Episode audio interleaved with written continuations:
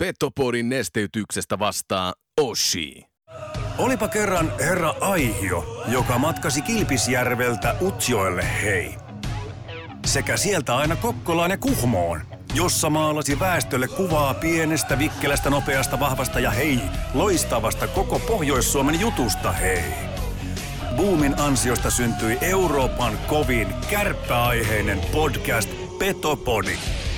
Sisä ja molempiin suuntiin. Saatana kova kappale ja se. Let's go boys, right away, fight guys, ways, hey. Let's fucking go, let's fucking go, hey. Ihan on täällä, boys, hey, six, hey.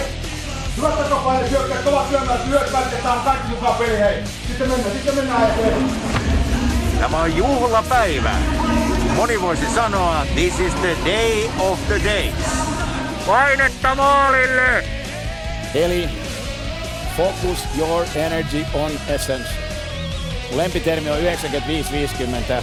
Kun se pätkii, se keskittyminen 5 prosenttia, niin sit sun ainutlaatuisesta hankituista taidosta opiskelusta on puolet käytössä. Voitko sinä ja sun jengi voittaa? Forget it. Mental skill number three. Hyvä ystävä, keskity oleellisesti. Muista 95-50. Petopodin pelikunnosta huolehtii Mehiläinen Oulu. Oulun baarin studiossa Antti Meriläinen ja Joonas Hepola. Tervetuloa rakkaat ja niin rakkaat kuuntelemaan Petopodia. Studiossa on Antti Meriläinen. Kemillä märätä vasta aikanaan sattu ja tapahtui keltään pois. No fucking nobody. Vasta päätä Joonas Hepola, Radiomekan iltapäivästä tuttu suosikkijuontaja. Hyvää maanantaita. Hyvää maanantaita ensinnäkin. Kiitos Antti. Oli äärimmäisen, äärimmäisen hyvä aloituspiikki. Aha, oliko hyvä flow? Oli hyvä flow. radiopiireissä on tapana. Oli, oli hyvä flow. Mennään mainoskatkolle tästä. Ja seuraavaksi kuullaan sitten Luis Cabaldia. Wish you the best, koska Oi, näin on oi, tehtävä. Oi, oi, oi. Oletko seurannut tällä kaudella kärppiä? Jutellaan siitä ihan äh, hetken kuluttua. Eros Ramazotin ja Ricky Martinin jälkeen. Mun- Kiva, kun, kiva, kun oot kuulolla. Kiva, kun oot kuulolla muun muassa sopimusuutisia luvassa hetken kuluttua. Hei, sopimusuutisia pärähti Riikka Airiolta tiedotetta. Tomi Karhunen, maalivahti. Ai, ai, näin, näin. Huomasin kans, kun sanoit sen tuossa, niin mitä ajatuksia? Tomi Karhunen, oliko kuukauden mittaisella sopimuksella? Karhunen IFKsta, alkukausi on mennyt kuntoutellessa, mutta nyt pitäisi sitten olla Karhusen taas kunnossa. Kärppi, tuttu paikka. Äh, kuukauden mittainen vuokrasopimus, Kärp- eli vähän tämmöinen leasing. Leasing-sopimus Kärpille, huoleton. Eikö se näin voisi olla? Ja, ja tota, tällä varaudutaan siis täydentämään joukkueen maalivahtiosastoa lähestyvien U20 MM-kisojen ajaksi. Ja Karhunen, 34-vuotias maalivahti, niin kaikki muistaa, hän aikanaan laittoi tarkin povitaskuun ja otti sitten, tota, eikö rynnäksenkö? Miten se oli? No kuitenkin Tasku- me, mestaruuksia ja Tapparassakin hän on, hän on pelannut ja IFKssa, kuten sanoit. Kyllä, aika kuulostaa semmoiselta varmalta arvalta. Tietenkään hän ei ole pelannut koko kaudella, mutta varmaan aika lailla tiedetään, mitä saadaan. Joo, aika paljon loukkaantumisia ilmeisesti miehellä on ollut, mutta varmaan jossain kohtaa voitaisiin jututtaa häntä vaikka studiovieraaksi. No ehdottomasti, Et- et ehdottomasti. minkälainen, minkälainen on mies ja miten kulkee, mitä kuuluu kukkuluuruun. Mutta onhan se fakta, että nyt kun Kokko lähtee pitkälle, pitkälle tripille nyt sitten U20 matkaa, että hyvähän siihen on veskari saada.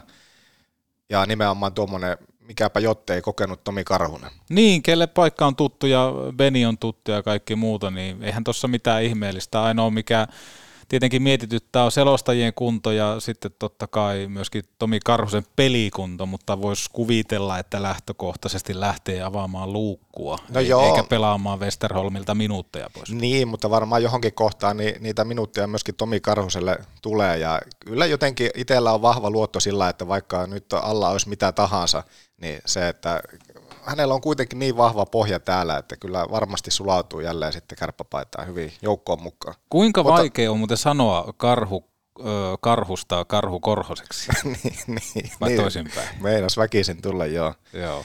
Mutta niin, viime kaudella hän, hänhän ei viime kausina ole kovin paljon pelejä ollut, että tosi paljon on ollut loukkaantumisia tässä viime aikoina, niin kuin totesit, että viime kaudella, niin onko se nyt oikeasti totta, että, että kuusi SHL-starttia, yhdenkö startin sitten ker- kerkästää yhdessä pelissä pelata IFKssa.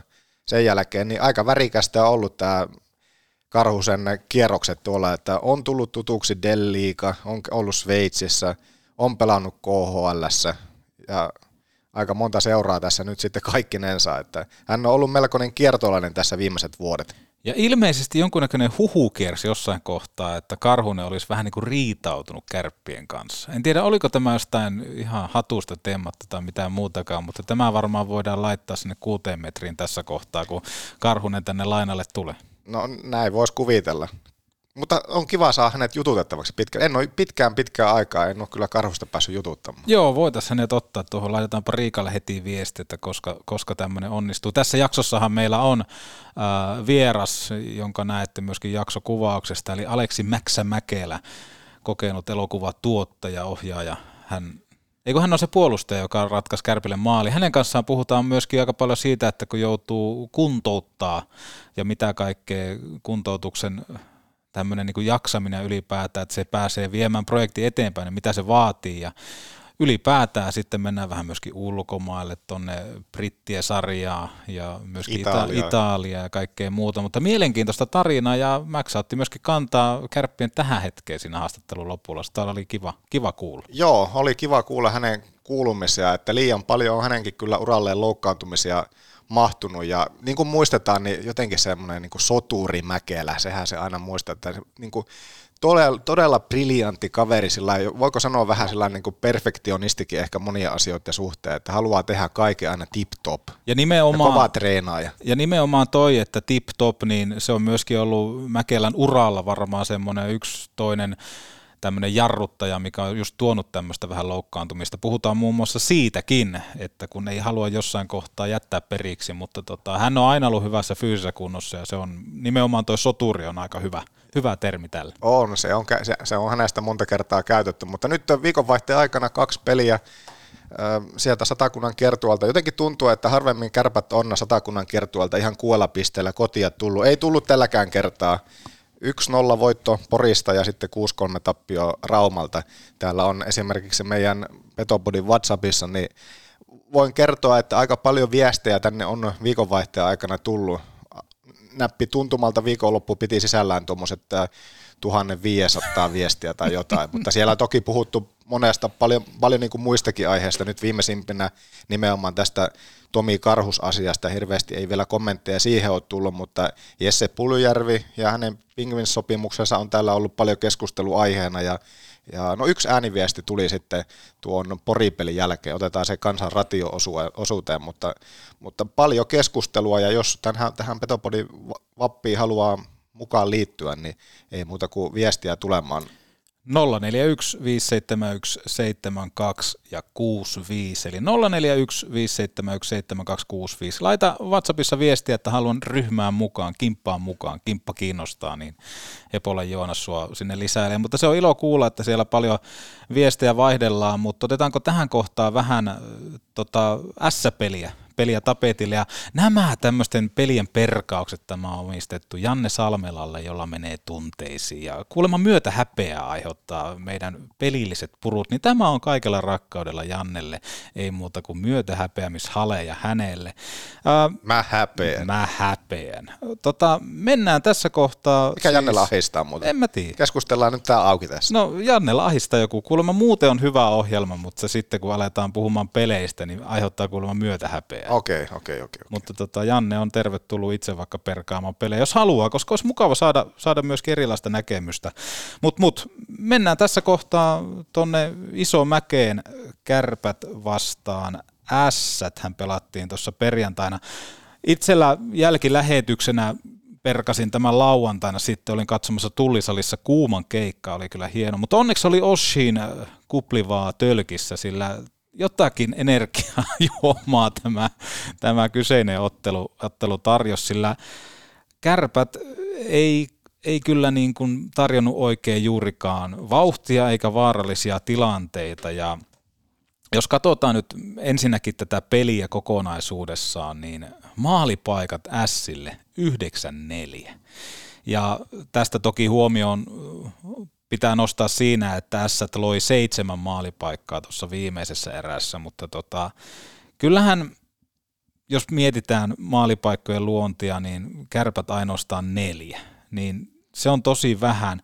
Mun mielestä tuohon Pori-iltaan, jos mennään, niin Kärpät sai siinä hyvän, hyvän startin siihen peliin, Kärpät piti pelivälinettä ja, ja oli huomattavaa semmoinen, että Kärpät pystyi murtaa punaviiva jopa kolme niin kuin kertaa syötte, syöttelemällä ja sitä mun mielestä harvemmin näkee.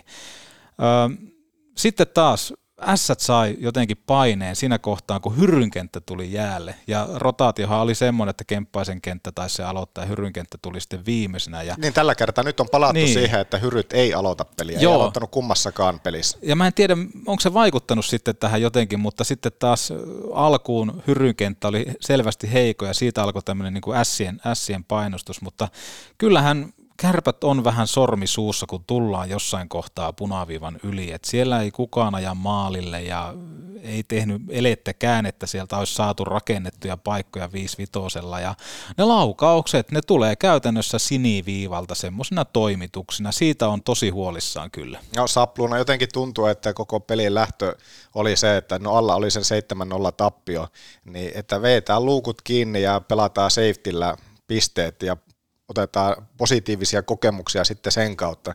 Puolustuspelissähän kärpät aika lailla onnistui. Ja maalivahti, jos nyt tässä vähän aikaa on mietitty, että ehkä nyt Westerholm ja Kokko niin ei ihan niitä top-pelejä ole pelannut. Toki ei se heihin hirveästi ole kaatunutkaan, mutta nyt sitten Westerholm oli Porissa kyllä äärimmäisen hyvä. Ne, mitä s paikkoja sai, niin Westerholm ne kyllä sitten napsi kiinni, mutta se nimenomaan, että ei jotenkin, jotenkin vaan niin kuin oma ajatusmaailmaan ei käy se, että vaikka pelattaisiin Porissa vieraspeliä, että kärpät lähtee ainoastaan puolustamaan. Koska eihän semmoista niin kuin iloista kärppien hyökkäyspeliä nähty Porissa oikeastaan Onko nyt jopa ei, tyly sanoa, että ollenkaan? Ei, ei ollenkaan, ei ollenkaan. se oli semmoinen S-pelissä oikeastaan semmoinen ihmeellinen tilannekin. Itse asiassa viikonlopulta, jos miettii kiekollista onnistujaa, niin täytyy nostaa tässä kohtaa vähän jopa Pärilundia esille, sillä hän aika muutaman vapauttavan syöty muun muassa Koivusen maaliin Raumalla, mutta ennen kaikkea tuossa S-pelissä, minkä hän jakoi sitten tota Marko Anttilalle, se oli aika namupassi, mutta nimenomaan semmoista niin hyökkäys, hyökkäyspainotteista, niin eihän siellä, siellä kyllä juuri yhtään, yhtään nähty, että se oli semmoista niin siniviivan päällä sitä pelkurijääkiekkoa, mitä se pahimmoillaan on, ja sitten täytyy nostaa tässä kohtaa sitten taas äh, katsomon selostajalle, Seemore-selostajalle, mikä se on nykyään, MTV-katsomo, ihan mikä vaan, mutta selostaja Juho Kokko ansiokkaasti moneen kertaan tässä ottelussa nosti esille, kun oli vuorossa ässien ylemmän viivelähdön tai alemman viivelähdön aika. Ja se nosto sai kerta kerran näyttämään siis kärpät todella tyhmältä, koska ei siellä ollut minkään näköistä paloa. Se oli vaan sitä puolustetaan, puolustetaan, puolustetaan. Okei, tullaan aina siihen, että pisteet tulee, se on tärkeintä. Mutta kyllä niin kuin tuotteen maksajana haluaisin nähdä, että siellä kentällä oikeasti tehtäisiin hyökkäyssuuntaan edes jotain, mutta tuossa S-pelissä sitä ei tapahtunut kyllä kertaa. No siitä kertoo muun muassa XG-lukema, eli tämä maali odottama. Sehän meni ihan täysin S ja laari, että en nyt ihan tarkkaan muista, että paljonko se XG Kärpillä tuossa pelissä oli, mutta ei se vissiin paljon yli yhden ollut, voi korjata, joka on väär, tai jos on väärässä, mutta se, että jos pelaa Sia vastaan jollakin yhden XG-lukemalla, niin se kertoo jo aika paljon, että paljonko niillä maalipaikoilla on oltu. Niin, no jos miettii koko peliä, että kärpät loi neljä maalipaikkaa koko pelissä, josta sitten kaksi viimeisessä erässä, että yhdessä erässä yhden ja tokas erässä toisen, niin ei, ei siellä paljon niin kuin mässelty sillä, että maalisarakkeeseen olisi, olisi tehty osumia, mutta tota, kyllähän ässät Janos, Janos tota, ottelusta pisteitä, mutta... Tässä oli huomattavan paljon parempi. Tässä nyt kuitenkin aika hiljattain pelattiin Oulussa, mm. ja siinä pelissä, sekin oli semmoinen tahmeen ihkeä peli, että sitä olin paikan päälläkin näkemässä se, että ei, ei oikein sytytellyt, ja siinä pelissähän muun muassa oli just tämä Joesuun huuto katsomo, että täällä on ihan mitään hiljasta, ja, se, no, ja sitten myöhemmin Joensuu myöskin iski maali siinä pelissä, mutta se, että ei oikein viihdearvoa tarjonnut ja siinä ottelussa S oli ihan äärimmäisen huono, että kyllä kärppien se peli olisi pitänyt kairata vaikka pelas miten, mutta kyllähän tuohon peliin sitten koti oli huomattavan paljon parempi mitä esimerkiksi pelasi, pelasi silloin aikaisemmin Oulussa, että loi paikkoja ja, ja siellä oli, Sien puolella oli sitten sitä tunnetta, että... Taklauksia ja... Niin ja sitten just tämä Jesse Joensuu, niin, niin kävi vähän ehkä liiankin jopa lämpöisenä peliaikana, mutta hän niin kuin toi semmoista tunnetta siihen peliin, että Joo, hän, hän yritti horjuttaa ja sitten se oli aika hauskaa. Tässä kohtaa nähtiin varmaan Nick Ritchiltä kärppäuran paras peli tähän. Oli, mennessä. oli Ritsi näytti tosi hyvältä siellä jäällä. Ei mä nyt tosi hyvältä, mutta huomattavan paljon paremmalta kyllä. Mitä, mitä aikaisemmin, että kyllä selkeästi viikko oli tehnyt tehtävänsä, että oli oli harjoituksia alla ja oli jäitä alla, että eihän se luisti nyt edelleenkään – huomattavan paljon paremmin liikkunut, mutta se, että kyllä hän niin kuin selkeästi oli enemmän pelin päällä kuin mitä kolmessa ensimmäistä, no reilussa kahdessa ensimmäisessä pelissä. Ja hän sai kyllä Joensuun laitettua myöskin takataskuun, jätti jopa kättelemättä. Niin oliko se se, että, joo. Niin, oliko se, että jätti kättelemättä vai oliko siinä sitten jotakin pientä, pientä nokittelua, sitten vielä jotakin muutakin kättelyjonossa, mutta sitten kun seuraavan kerran joukkueet kohtaa, niin kyllä siellä varmasti kytee edelleen. Joo, varmaan Joensuu haki sitä, että annoit Melartillekin vähän nyrkkiä, niin anna mullekin vähän nyrkkiä, että kyllä siinä selkeästi. Mutta joo, Ässät, ässät koitti horjuttaa, kärpät kesti ja sieltä 0-1 voitto, kolme pinnaa. Tärkeä voitto puolustuspelaamisella, mutta noin niin kuin hyökkäysarsenaalia ei käytetty tuossa pelissä, mutta varmasti semmoinen kasvojen pesu sitten sen murskaava 7 tappion jälkeen, että kärpät haki varmasti nimenomaan just sen, mitä tuohon kohtaan tarvisi, että, tarvi, että laitto luukut kiinni ja no yksi maali riitti, siitä on paljon kyllä kiittäminen sitten nikkeä maalilla, että otti kyllä sitten ne tärkeät kopit tuossa ottelussa. Kentällisten suorituksia kirjasin tuossa ylös. Tässähän ei kokoonpanoihin tehty minkäännäköisiä muutoksia sitten pelin aikana, mutta Koivusen johtama kentällinen hävisi omat vaihtonsa 7-8, Kemppaisen kentällinen hävisi vaihtonsa 6-11. Se oli todella luokaton peli Kemppaisen kentältä. Ja tämä oikeastaan, mikä korostui tässä Isomäen illassa, sanoi siihen, että, että Hyryn kenttä oli pikku pikkusen vaikeuksissa, niin omat vaihdot 3-13 hävis. Ja sitä harvemmin näkee ja olin odottavinani, että jonkunnäköinen muutos tuohon neloseenkin tehdään ja niinhän sen kävi sitten, että Antti Roiko vaihdettiin Hermoseen, mutta ainoa kenttä, joka Kärpillä pystyi haastamaan vaihtovaihdoltaan, niin oli tämä Banamanin kenttä, eli Rich Banaman Björkvist. He voitti vaihdot niukasti 9-8.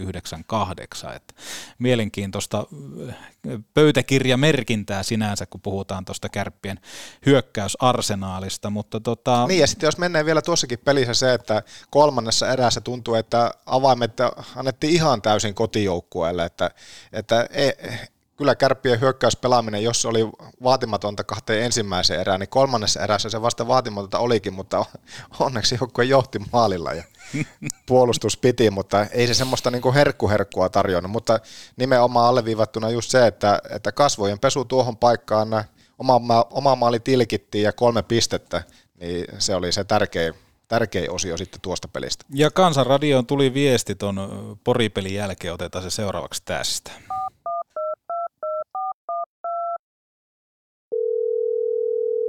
Petopodi, kansanradio. Kyllä asia on niin, että...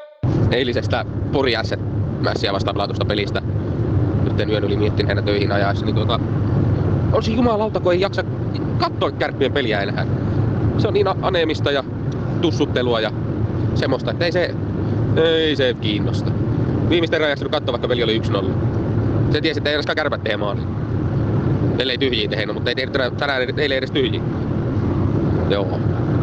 En tiedä, se palataan alkukauden samaan, samaan retoriikkaan, että Marjamäki vittuu sieltä.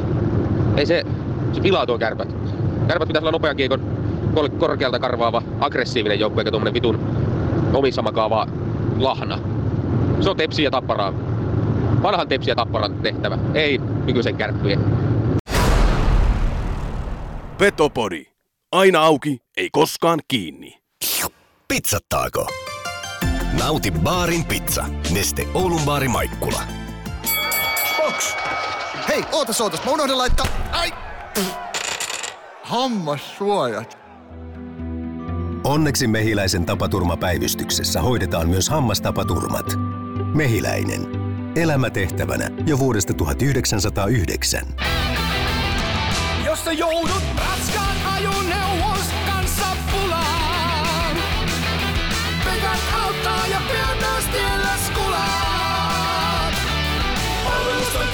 suomalainen, raskaan kaluston ammattilainen. Pekant. Oulu ja Lieto sekä pekant.fi. Ai että hienoa viestiä jälleen kerran raketin selästä ilmeisesti laitettiin tätä ääniviestiä. Laittakaa ihmeessä ääniviestejä ja ajatuksia tulemaan jatkossakin numeroon 0415717265. Mutta hypätään Raumalle. Siellä pelattiin äh, SM Liiga-ottelu lauantaina, Lukko Kärpät lauantailta 6-3 Lukolle ja CH-ottelun ja liikapelin kanssa rasittunut Lukko isännöi kärppiä. Lämsä tuossa perjantaina Tepsipelin lehdistötilaisuudessa sanokin sitä, että siellä on aika paljon ukkoja rikkiä puudutuksilla pelataan. Toki tatsietu tässä kohtaa varmaan Lukolle. Kärpät joutumatkustaa ainoastaan kotiin maassa, en tiedä. Maikkari studiopeli, Pesonen Jalonen oli ottanut ilmeisesti jotenkin voittamisen teemaksi siellä Turunen oli muun muassa pelaaja, joka haluaa voittaa ja tarkkaile tätä osiossa oli, että kumpi uskaltaa voittaa. Siitä kyllä ehdottomasti jargonipisteitä on lähetettävä Pesoselle ja Jaloselle.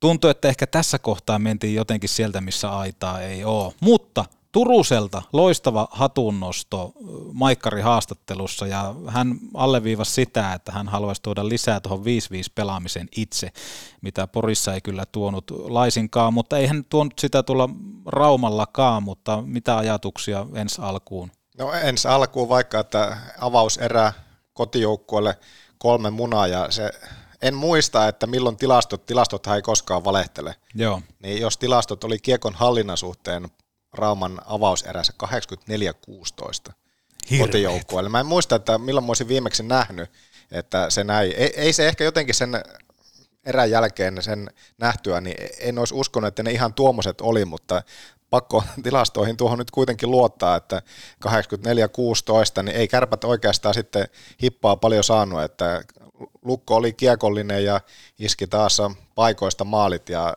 sehän nyt tietenkin sitten ei ollut kiva juttu. Häh, ei se, ollut kiva. Se ei ollut kiva juttu, jos miettii, että et Lukko loi neljä maalipaikkaa, kärpät ainoastaan yhden tuohon ensimmäiseen erään. Mutta sitten taas käänteinen pelialoitus Poriiltaan verrattuna, että kärpät pääsi peliin, kun hyrynkenttä tuli jäälle. Se oli ihan mielenkiintoista kiintoista huomata ja he pääsivät luomaan heti myöskin maalipaikkaa siinä, mutta tota, kyllähän siellä oli semmoisia juttuja, mitä ehkä itse olisi kuvitellut, että olisi tehty jotenkin toisin, että siinä taisi olla 1-0 maalissa, missä oli tämä Koivunen kentällä, niin ajattelin siinä, että siinä oli vähän semmoista katkonaista ennen tätä oman pää aloitusta ja tuntui vähän, että pitäisikö vaihtaa jo kentällistä, mutta se oli Koivuselta 100-0 aloitus häviä, hieno toimitus viivasta. Sitten jos mietitään, mietitään jotain muuta, niin siellä oli vähän tämmöistä niin kuin, kärpät oli pelannut jo hyvää alivoimaa, mutta sitten se ei ollut tarpeeksi riittävää, että hieman jäi seisoskeluksi. Ja sitten ehkä niin kuin 3-0 maali niin kuvasti kokonaisuudessaan sitä kärppien erää, että he, he jäi kyllä luistelussa tylysti jalkoihin ja yksi tämmöinen oikeastaan niin kuin mieleen painuva tästä ottelusta olikin se lateen tyhjä katse, kun pelaajia tuli, tuli vaihdosta kentälle ja se tuijotus ilman mitään sanoja, niin se kyllä kuvasti jotenkin paljon sitä kärppien tuskaa. Tuo, mitä just tuohon avausmaaliin, sitä nostit esille, se Koivusen aloitustappio, niin jotenkin kuitenkin silti ainakin näppituntumo on jäänyt, että Koivunen tässä viimeisten pelien aikana on yhä enemmän, ja prosentitkin sen kertoo, että aloituksia alkaa jo jäämään, mutta tietenkin tuommoinen 100 tai kaksi aloitustappiota oikeastaan, siinähän oli se aloitettiin kahdesti omalta alueelta ja hän hävisi ne molemmat ja, ja sen jälkimmäisen tosiaan ihan 100-0, josta tuli se 1-0 maali, että nuo on, nuo on semmoisia isoja paikkoja loppujen lopuksi, että kun oikeastaan omissa, niin ei, ei, ei niin kuin 100-0 ei vaan voi hävitä, mutta se, että hän on kyllä viimeisissä peleissä, niin kyllähän niitä aloituksia alkaa pikkuhiljaa tarttumaan jo paremmin, mutta tuossa se jotenkin taas sitten tylyllä tavalla konkretisoitu.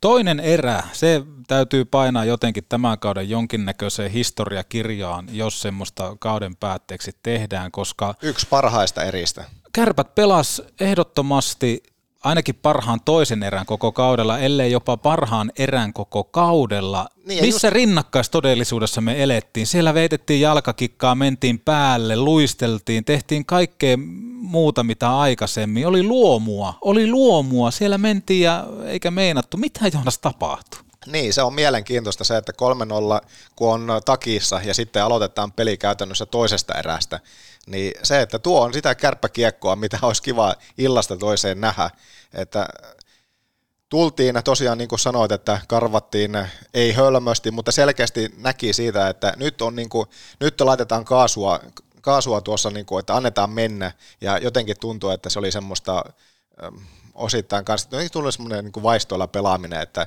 ja sitten just äh, Antonenkin heitti tosiaan pientä jalkakikkaa siellä ja, ja tuota niin, niin oli ilo seurata ja se heti saman tien tuotti sitä tulosta, mutta mä en tiedä, mihin se sitten sen jälkeen taas katosi, että kun päästiin kolmeen kolmeen, niin jotenkin tuntuu, että sen kolmen kolmen jälkeen, niin no okei, siinä oli paikkoja, ei taas uponnut, mutta sen jälkeen niin jotenkin taas mentiin sitten siihen perinteiseen kuoreen, että lopetettiin se pelaaminen, mitä nähtiin jo siihen asti. Öö, taisi olla Maikkari haastattelussa, en muista oliko Koivunen, joka pelin jälkeen sanoo, että, että kopissa ei painotettu sitä, että, että muutetaan taktiikkaa tai mitä, että korostettiin vähän ehkä niin kuin yksilöiden suorituksia ja kaikkea muuta, mutta sitä on vaikea uskoa, koska se kärppien peli muuttui täysin. Ja siitä kyllä pakko antaa Marjamäelle sulkaa hattuun sen verran, että, että kun hän on ollut aika semmoinen tietty katseinen siinä, että miten tämä menee ja nämä kentät pyörii pelin loppuun asti. Okei, viimeisen kolmen minuutin aikana monesti on sitten laitettu kahdella kentällä kärpät vaan pelaamaan, mutta mut selvästi tehtiin koko, kokoonpanon muutoksia, perattiin käytännössä kaikki kentät uusiksi. En muista, koska viimeksi kärpät olisi pelannut ottelua, jossa oli kentällä yhteensä mun kirjanpidon mukaan kymmenen eri kentällistä, ja se kertoo aika paljon.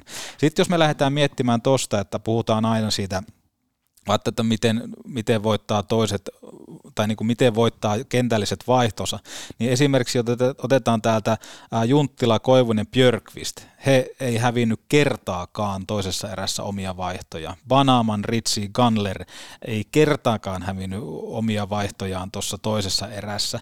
Ja se, että, että Kärpillä oli kyllä selkeästi lisenssi siihen, että he sai luistelle, he sai ylittää siniviivan. He tuntuu, että Kärpille ehkä tuli ensimmäistä kertaa satakunnan kierroksella jopa hiki tuossa toisessa erässä, koska siellä mentiin, oli pitkiä hyökkäyksiä, loppuun asti taklattiin ja se, että, että kärpät sai myöskin tuloksia ja hei, maalipaikkoja luotua toisessa erässä Raumalla viisi kappaletta. Viisi kappaletta. Siis en muista, koska kärpät on viimeksi pystynyt, pystynyt tota luomaan. Alkoiko Lukolla painaa luistin? En usko siihen, koska kärpät nosti sitä tempoa ihan huomattavasti.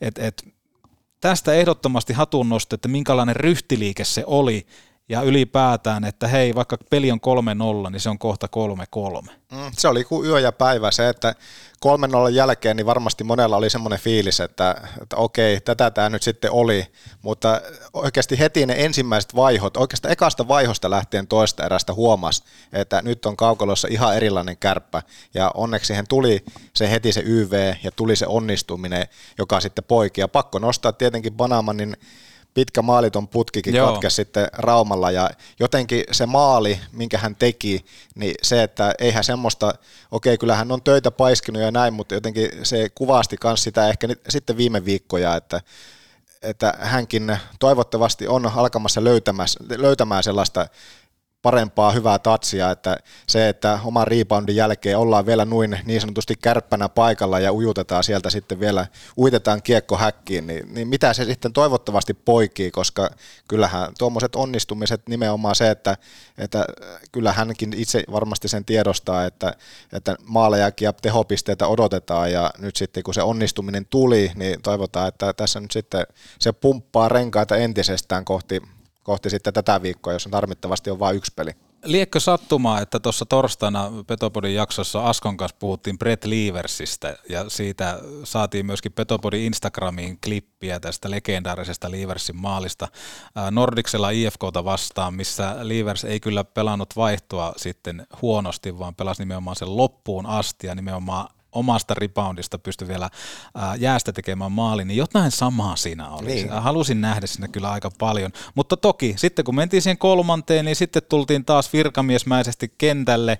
Pelattiin kolmas erä täysin virkamiesmäisesti ja kyllähän Lukko näytti ton niin kuin toisen erän shokin jälkeen se, että miksi se pelaa CHL jatkopelejä, että ammattimainen ote tulivat kolmanteen ja hoitivat sitten pisteet kotiin. Tieksolalta ovelutta ylivoimalla olisi ollut kiva nähdä tuota myöskin Oulussa aikanaan, mutta, mutta kyllähän niin kuin ekan kympin kolmannessa niin lukko oli, oli, oli pelin päällä ja sitten jossain kohtaa late alkoi vieläkin muuttamaan kenttiä ja tullaan siihen, että kuinka monta kenttää tuossa peliaikana Kärpilläkin oli, että tiivistettiin, tiivistettiin, mutta tota, aikamoinen oli loppupelissä sitten tulos siitä 6-3. Niin ja sotkettiin myöskin, toki tuossa Ramman pelissä hän ei ollut se perinteinen neloskenttä, kun Hermonen oli nostettu sinne Antti Roikon tilalle tuohon nelosketjuun, niin siltikin se kenttä oli oikeastaan siinä kahdessa ensimmäisessä erässä, vaikka kärpättä sen pystyy avauserää häviski,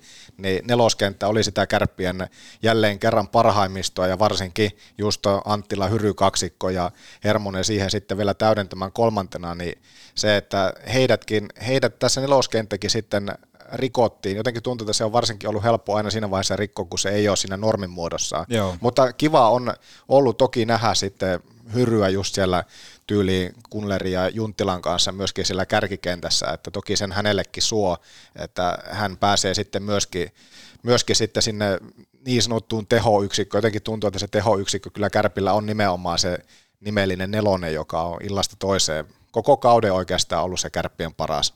Niin Koivunen, Björkvist Junttila, mikä tuli toisesta erästä sitten sisälle, niin voitti omat vaihtonsa 8-2 ei hävinnyt tuossa tosiaan toisessa kertaakaan, ja toi Banamanin luotsama Ritsi Kanler, joka tuli toisesta erästä, niin 7-5 voitti.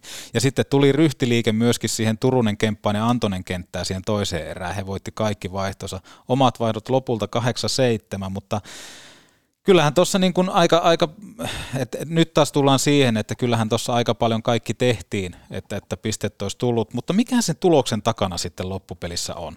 Ää, Lauri Marjamäki hän sanoi muun muassa Kalevalle siitä, että harmittaa, kun vastustajan kiekot pomppii maaliin ja, ja jotenkin se, että, se, että on käyttävät vastustajat maalipaikat hyväksi ja on tehokkaita maalipaikoissa. Mutta jos otetaan vasta-argumentti tähän kohtaan, niin jos otetaan vaikka Rauman pelistä tämä toinen erä pois, niin kärpät loi ainoastaan seitsemän maalipaikkaa kahteen peliin. Niin silloin mun mielestä on aika turha itkeskellä sen, sen puolesta, että vastustaja oli tehokas, kun oma peli ei tuota. Eihän toi kärppien virkamiesmäinen pelkuri jääkiekko, mitä ei taas ollut toisessa erässä Raumalla, niin eihän se tuota tilanteita. Et, et se on ihmeellistä että, ja oikeastaan kunnioitettavaakin, että Turunen kaipaa jotain siihen 5-5 pelaamiseen, mutta ei se kyllä noin kurinalaisella jääkiekolla, vaan ikävä kyllä tuota niitä maalipaikkoja. Mm, itse asiassa tämä Lukko-Kärpät-pelin XG-lukemat niin oli Kärpille 2,69 ja Lukolle 1,79, että että kärpät enemmän kuitenkin sitä XGtä tuossa pelissä loi, mutta varmasti just pohjautui aika vahvasti tuohon toiseen loistavaan toiseen erään. Kyllä, kyllä, ehdottomasti.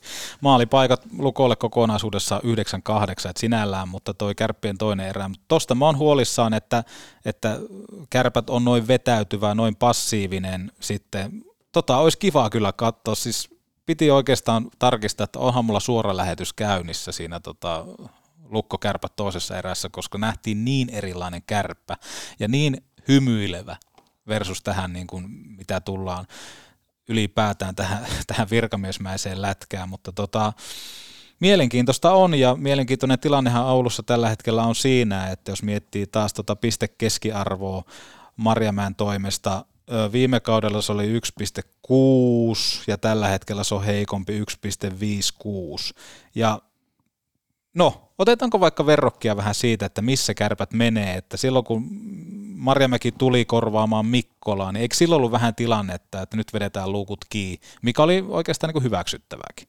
Ja niin, siinä vaiheessa se perusteltiin, että tässä on nyt niin vähän aikaa, että nyt laitetaan ensin puolustuskuntoon ja, ja näin kävi. Joo, ja sitten kun tultiin tähän toistaan, niin kuin ensimmäiseen vähän niin kuin paluukauteen, joka pelattiin kokonaan, oli, oli pelaajia millä mällätä, mutta niitä ei uskallettu käyttää. Ja tulos oli mikä oli. Tähän kauteen lähdettäessä niin haluttiin vähän aktivoida, mutta loppupelissä sitä ei, ei tehtykään, kun tulokset alkoi näyttämään siltä.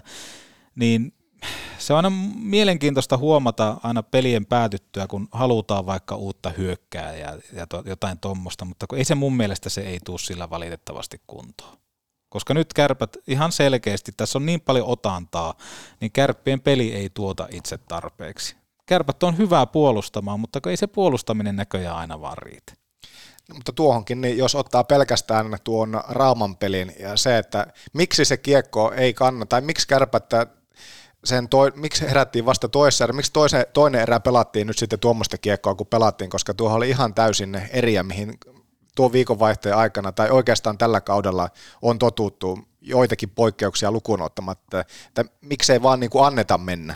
Niin, voisi kuvitella ainakin itse, no toki itse tykkään ihan erilaisesta kiekosta vaikka mistä Marjamäki, mutta se, että jos koitan astua pelaajan saappaisiin, niin siinä, että, että nyt on työpäivä ja lähdetään pelaamaan ja nimenomaan saadaan tehdä virheitä ja sitä kautta sitten vastu- tai niin joukkuekavereilla on mahdollisuus paikata niitä ja se alkaa tuottaa semmoista luomumpaa, jossa sulla on enemmän luovuutta ja kaikkea muuta, niin voisi kuvitella pelaajana, että sitä olisi paljon kivempi lähteä hallille, kun tietää, että okei, tänään on taas uusi päivä, vähän niin kuin rikkoon lakeja, mutta sitten kun sitä mennään tonne ja ollaan aika steriileitä, kuten vaikka ääniviestissäkin kuultiin, niin aika paljon se vaatii yli, yli, ylipäätään niin tämmöistä ylimääräistä energiaa, että sä pysyt hereillä siinä peliaikana. Ikävä kyllä. Jotenkin tuntui sillä, että viitaten just siihen viime viikon vaihteen rökäletappioon, että Porista lähdetään nyt hakemaan sitten kasvojen pesu, otetaan tiiviillä puolustuspelillä sieltä voitto, joka kävi, niin sitten, että oltaisiin oltu lauantaina taas sitten ihan eri ilmeellä sillä luottamuksella, mitä tiiviisti pelasivat tuossa perjantain pelissä, mutta sitä ei näkynyt. Alku oli ohi ja sen jälkeen, no mitä tuossa nyt on keskusteltu ja näin, niin jotenkin ihmetyttää. Ihmetyttää. Onneksi seuraava peli on KKta vastaan, niin ehkä sieltä, sieltä pisteitä tulee. Että... No niin, KKta vastaa siinä ainoastaan yksi ottelu tällä viikolla ja sieltä sitten tärkeitä lenkkejä kokoonpanosta pois, kun Ohtamaa, ketä tässä on ansioista kehuttu viimeisten viikkojen aikana maajoukkueen mukana, Hyry, ehkäpä paras hyökkääjä Turusen ohella tällä kaudella tähän mennessä maajoukkueen mukana, ja ketäs muita siellä sitten mahdollisesti vielä on muissa tehtävissä, mutta Kärpillä on tärkeitä lenkkejä tuosta KK-pelistä sivussa. Joo, se on juuri näin, että, että, että mielenkiinnolla jäädään seuraamaan, että minkälaista tämä aiheuttaa tuossa kärppien kentällisten suorituksissa, kun sieltä ukko on sivussa, mutta tota... Ja vielä toki kun maajoukkoista puhutaan, niin tietenkin ne on niitä kärkityyppejä, mutta nimenomaan jotenkin tuntuu, että se puolustuksen liideri tällä hetkellä ohtamaa ja sitten parhaiten suorittavan ketjun se sentteripelaaja, mm. Hyry, hieno paikka, varsinkin Hyryä, tietenkin lakki nousee päästä, että Hyry saa mahdollisuuden. Toivottavasti onnistuu heti myöskin sillä maajoukkuepeleissä, koska tuo on kyllä hieno tarina kaikkinensa, sitä ei voi liikaa korostaa, että hän ei ole ollut missään juniorin maajoukkueessa koskaan, ja nyt on ensimmäistä kertaa sitten murtautunut maajoukkueeseen, että tosi hieno juttu. Vähän jopa kylmiä väreitä tulee, kun miettii, että, että hyry, millä tavalla Hyry on nostanut oman asemansa siihen, että hän pääsee nyt sitten Sveitsissä pelaamaan ensimmäiset EHT-pelit. Joo, kyllähän Hyryn tarina on aikamoinen semmoinen, mitä sitten moni jun, junnukiekkoilija varmaan pystyisi kopioimaan tosta, eli nimenomaan semmoista malttia ja kaikkea muuta, että sitten ensimmäinen visiitti sitten tuolla A-maajoukkoissa miehissä, niin se vaan kertoo siitä, että ei kannata jättää kesken ja sitten, että junnussa painanut menemään pyyteetöntä ja huom, opiskelut on edelleen vahvasti rinnalla ja kaikkea muuta, että kyllähän tuossa aika monen mallioppilas on, mutta se on nimenomaan aika iso, iso niin kuin, semmoinen niin seurattava paikka, että just tää, nämä plusmerkkiset pelaajat, Hyry ohtamaan esim.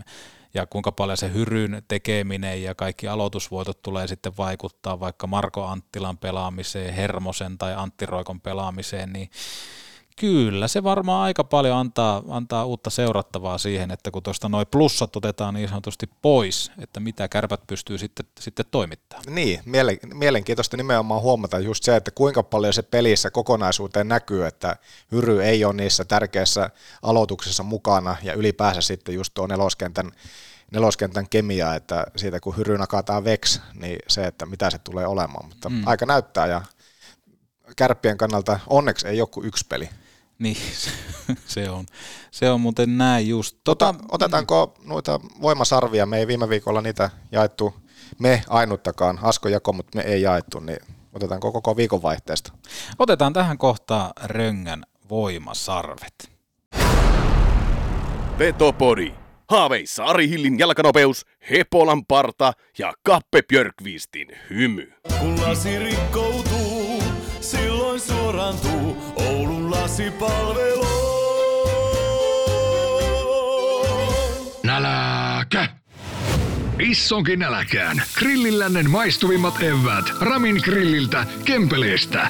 Jihaa! Ja muistetaan tähän kohtaan mainitaan myöskin se, että kun menette sinne kauppaan, niin ottakaa sitä röngänlihaa. Se on aina pikkusen parempaa, koska maussa on sen voima ja porotuotteet. Joonas, ai ai ai. ai. Arvaa mitä muuten viikonloppuna just söi. No. Poroa. Ai Vimpan päälle. Vimpan päälle. Tota, aletaan jakamaan röngän voimasarvia, eikä se ole sen kummempaa. Ja teikäläinen toki komeampana saa aloittaa. Oho, no niin. Mm. Yksi voimasarvi ja nimenomaan nyt Sien tai Porin ja Raaman peleistä, niin yksi voimasarvi oli aika vaikea lopulta päättää, että kuka tämän yhden voimasarven saa. Siinä olisi ollut varmasti vaihtoehtoja kuitenkin, vaikka haasteita olikin, niin Nahkanik. Nahkanik. Nahkanik. Onko, onko tämä nyt sitten ensimmäinen voimasarvi Nikille? On, Nahkanik.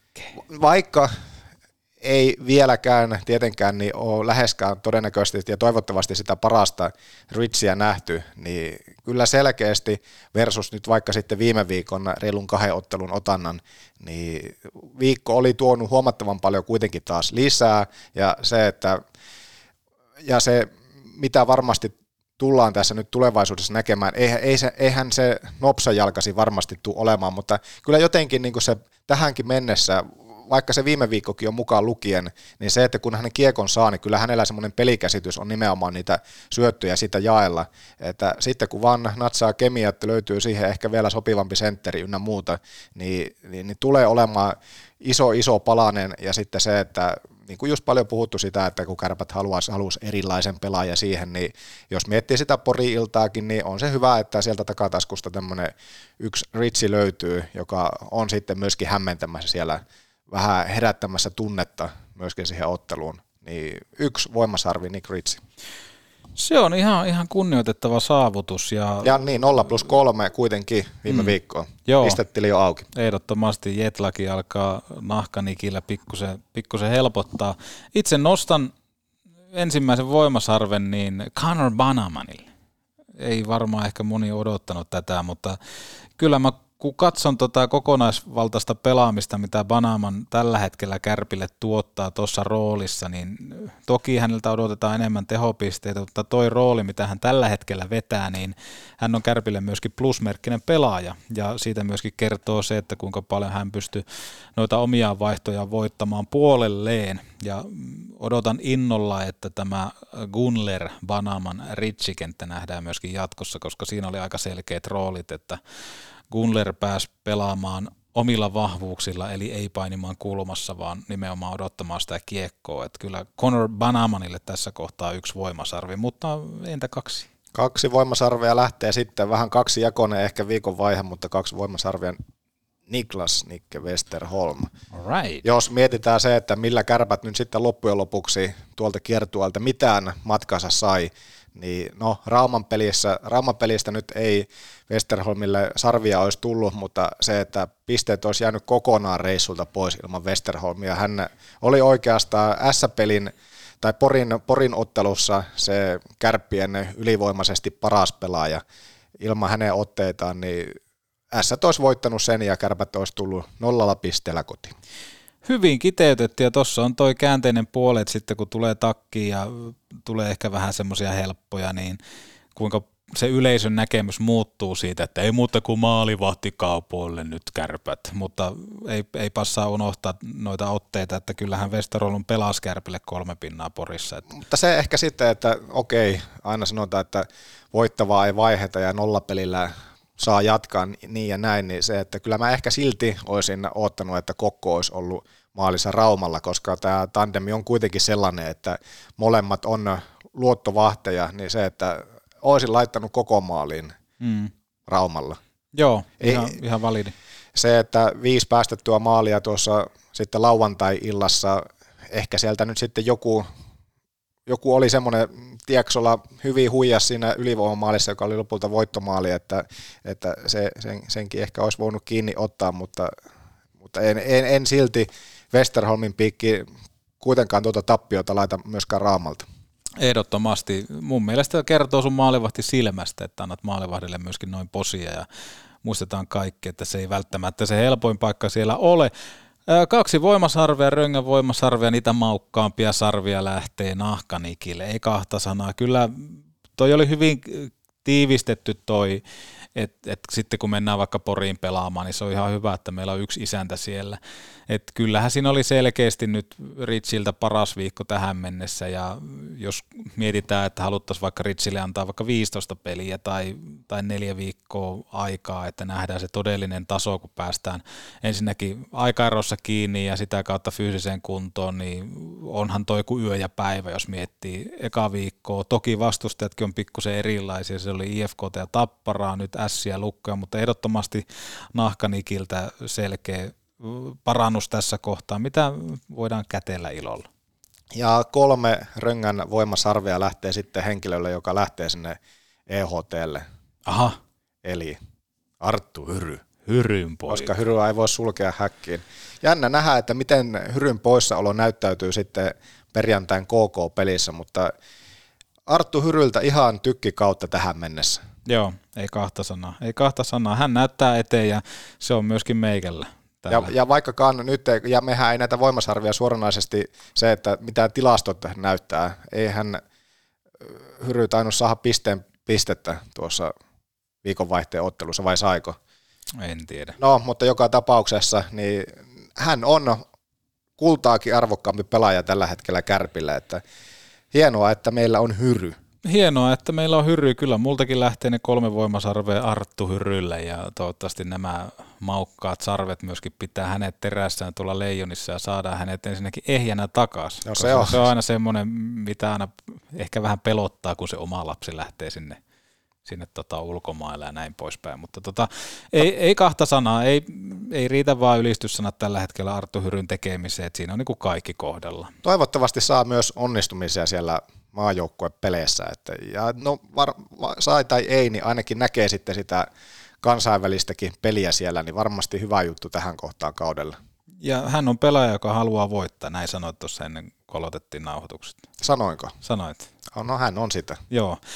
Petopodi jatkaa seuraavaksi Aleksi Mäkelän haastatteluun, mutta tota, sitä ennen niin on meillä ilmeisesti myöskin torstaina tulossa, vaikka kärpät pelaavasta seuraavan kerran. Eikö se ole perjantaina se KK-peli? Näin se on perjantaina vieras match. Joo, niin tota, on, on kaiken näköistä ja näin poispäin. Niin... Et, et vissiin kerro vielä vai? Mä vielä. mietin, että mitä Tuleeko mulla... jakso taas 03 vai? Se voi olla, että 03.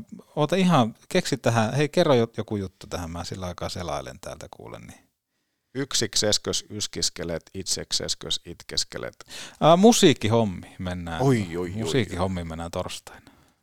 Mutta en kerro vielä kuka. Jaha, no niin, se no jäämme, niin, jäämme Jäädään miettimään, mutta ihan pikku katko tähän kohtaan ja sen jälkeen ääneen Aleksi Mäkelä. Petopodi. Parasta mitä voi kuunnella housut jalassa. Tai no eihän tähän housujakkaan tarvita. On se heleppua. Tähän kohtaa kaupallisia ensimmäisenä ratkaistaan joululahjaongelma ja suunnataan jaksokuvauksen kautta löytyvästä linkistä osoitteeseen valostore.fi. Käytössäsi on siis koodi Petopori 10, jonka avulla saat 10 pinnan alennuksen jo valmiiksi alennetuista tuotteista. En voi enempää suositella esimerkiksi Lumonaiten otsalamppua. Ulkoilun tueksi Valostorella on käynnissä jouluale, joten nyt valoasiat kuntoon. Kodin valaistuksesta auton lisävaloihin. Valoisasti, nopeasti ja luotettavasti valostore.fi. Osta, myy tai vaihda autosi osoitteessa autolle.com. Tutustu maksusin tai PYDn sähköautoihin. Tehdään auton ostamisesta helppoa ja huoletonta. Katso lisää autolle.com. Sähköautojen latausasemat kohteeseen kuin kohteeseen. Avaimet käteen periaatteella kotitaloudet, yritykset ja vaikka taloyhtiöt laturiin.fi. Entä mitä jos säästettäisiin lämmityskustannuksissa? Soitetaan Oulun porakaivolle ja pyydetään tarjous. Laitetaan nimi lappuun ja annetaan Mannisten hoitaa asiat siihen pisteeseen, että teillä ei ole ikinä enää kylmä. Maalämmöt ympäri Suomen oulunporakaivot.fi. Petopodin seuraava vieras äh, vastaa puhelimeen ulkomailta. Hän on äh, puolustajan tontilla operoiva Aleksi Mäkelä, mestaruusmäksä. Huomenta. No huomenta, huomenta. Tota, tällä hetkellä siellä ilmeisesti kello on aika vähän, niin kerro vähän, miten tämmöiseen niin kuin, ää, Petopodin haastatteluun valmistaudutaan oikein, jotta tulevatkin vieraat osaavat laittaa ryhdin kohdille. No kyllähän tota, kaiken A ja O on se, että herättää, herättää tarpeeksi aikaisin, että kello oli tota, hyvissä ajo, hyvissä ajo herättämässä ja siihen tota, aamupuurot tulille, niin nyt jaksaa tarinat. Mä kuulin, että joku kilahus sieltä kuuluu. Oliko se aamukahvia? Jos se oli aamukahvia, niin miltä maistuu sikäläinen kahvi? No valitettavasti ei, ei ollut tuota aamukahvia. Jallu. Täällä, täällä tota, niin jallukahvia on. Tota, täällä on tota, turvautunut noihin huoltoasemiin. Costa Coffee, se on ihan, sehän toimii. Costa Koffi. Costa Coffee on Aa, niin, niin. Joo, joo. No se, Lontooksi, Lontooksi. Lontooksi. Varmaan jutellaan tänään vähän jopa Iso-Britanniasta, mutta hei, kansa haluaisi tähän alkuun yhden tämmöisen rakastetun ohjelmaosion, niin otetaanpa se tuolta. Top Joonas, tästä? kolme. Mä en uskalla nyt puhua mitään, kun tuli kitkerää palautetta. meidän Vittu se Hepola puhuu sen jinkun päälle. Ai, ai, tässä ai. kohtaa kuunnella Niin, mieluummin en puhu. Total Hockey Ei Pola Forever ulos. Alkaako kopukka vähän kangista? No kyllähän tässä, jos ei tässä Pitäisikö testata sun niin markkinahintaa, jos näin. sut myyntiin? Ah, miksen top 3, kun tuttuun tapaan tarjoaa liikuntakeskus Hukka. Miksi et satsaisi joululahjaksi vähän itseesi ja ostaisi pikkusen parempaa mieltä, pikkusen parempaa kuntoa Euroopan monipuolisimmassa liikuntakeskuksessa pallopelit, ryhmäliikunnat, kuntosalit, aulaoluet, kylmäaltaat, saunat, suihkut, pukukaapit. Sitä kaikkea on hukka.net.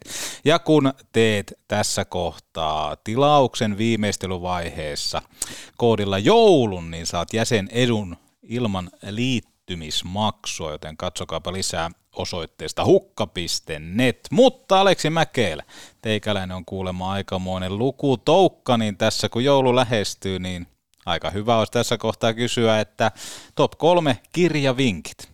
Oho. Ai, ai, ai. Paha. Tota, pakko sanoa tässä, että tota, ei, ei meinannut eilen illalla uni tulla, kun mä mietin, että nyt mikä, mikä top kolmonen sieltä tulee. tuota, tuota. No viime aikoina en ole hirveästi, hirveästi nyt lukenut, mutta niitä kirjoja, mitä mä oon lukenut, niin ainakin yksi, mikä nousee, nousee heti mieleen, niin on tämä tämmöinen norjalainen, norjalainen kirjailija kuin Juu Nesbo silloin näitä Harry Hole dekkareita, että niitä aikana silloin Kärpissä, niin Rynnäksen Jussin kanssa luettiin kilpaa, kilpaa pelireissulla, että se on ainakin heti yksi semmoinen, mikä mulla tulee mieleen. Tuota, tuota. Jotenkin vaikea kuvitella mu- Jussi Rynnäs muuten lukemassa kirja. Joo, mietin ihan sama. Osaako Jussi lukea? Ei varmaan. Luiko sä niin Jussille ääneen niitä vai? Ei, kyllä me, kyllä me ihan molemmilla oli tota, omat, omat kirjat. Että Joo. niitä silloin, niitä silloin kulutettiin. No entä muut? Ää, joo, mä koitan tässä nyt kelata semmoisia, mitä mä oon lukenut. No okei, okay, yksi mikä tulee mieleen on, oli pinnalla tuossa pari vuotta sitten, taitaa olla israelilainen kaveri, semmoinen kuin Yuval Noah Harari, sillä oli tämmöisiä niin kuin, se yksi kirja taisi olla Homo sapiens, yksi taisi olla Homo Deus. Eli nämä oli niin tämmöisiä mm, ihmisen historiaa keskittyviä kirjoja, ja se viimeinen kirjasarja taisi olla vähän niin kuin tulevaisuuteen, vähän niin kuin povaa siihen, että mihin ihmiskunta ja ihmisyys on menossa. Se oli ehkä vähän jopa semmoinen, siellä alettiin puhua nimenomaan tästä tekoälystä ja tästä, tästä, tästä, skeneestä, että se oli vähän semmoinen jopa creepy, että jos semmoinen kiinnostaa, niin se nyt ainakin tuli mieleen. Minkä tyyppinen kirjallisuus ylipäänsä sulla, Mäksä, on, mikä kiinnostaa? Onko se nimenomaan jotakin niin kuin tuohon liittyvää semmoista, niin kuin, että haluat oppia jotain lisää vai ihan vaan niin kuin semmoista jotakin hömppä-hömppää vai? No se vähän, se vähän riippuu mihin tarkoituksiin luetaan, että kyllä mä niin kuin silloin, sanotaanko, että kun luin enemmän, niin, niin paljon kyllä luin semmoista tavallaan just tietokirjallisuutta ja semmoista niin kuin ehkä itsensä kehittämiseen liittyvää juttua. Mutta sitten taas äh, tavallaan se, että jos mä vaikka ennen nukkumaan menoa alan lukemaan jotakin, niin sitten se pitää olla just jotakin tuommoista Harry Hole-tyyppistä niin kevyempää, että sitten jos lukee semmoista jotakin tietokirjallisuutta, niin sitten alkaa tavallaan niin kuin kelaat pyörimään siinä ennen kuin menossa nukkumaan ja sitten, sitten ei saa unta. Että tuota, vähän, vähän molempia on kyllä tullut luettu. Tuleeko kolmatta vielä? Tässä on nyt äh, norjalaista kirjailijaa, tätä Harry Holdia ja sitten on näitä ihmiseen historiaan keskittyviä kirjoja. No sitten varmaan pitäisi keksiä tuota, joku suomalainen. Joku suomalainen tuota, vähän kyllä vähän lyö tyhjä, vähän lyö tyhjä, että en tiedä, kun tämä liian aamu. No voidaan mennä siihen myöhemmin, mutta tässä kuitenkin muutama tämmöinen hyvä, hyvä kirjavinkki, mutta tosiaan teikäläinen tällä hetkellä Iso-Britanniassa, niin pitäisikö ottaa ihan tuoreltaan heti vähän, vähän siihen kiinni, että et siellä pelataan kuitenkin tällä hetkellä tämmöistä kuin Elite Ice Hockey Liigaa ja Mä tuossa vähän netin syövereistä tutkin, että minkälainen sarja tämä on, niin tämä on äh, brittien korkein sarjataso, missä pelataan, mutta sitten se on aika jännä se sarjajärjestelmä, että siellä on muun muassa vähän tämmöisen niin jalkapalloon liittyen, niin siellä pelataan vähän niin kuin runkosarjan mestaruudesta, ja sen äh, mestaruuden ratkettua, kun kavottaa runkosarja, niin pelataan jonkinnäköiset pudotuspelit, ja ilmeisesti sitten jokainen ää, joka kautinen, kausi huipentuu tämmöiseen niin kuin viikonlopputurnaukseen, niin onko Ahmis tässä yhtään kartalla, että minkälainen sarja on tämä EIHL?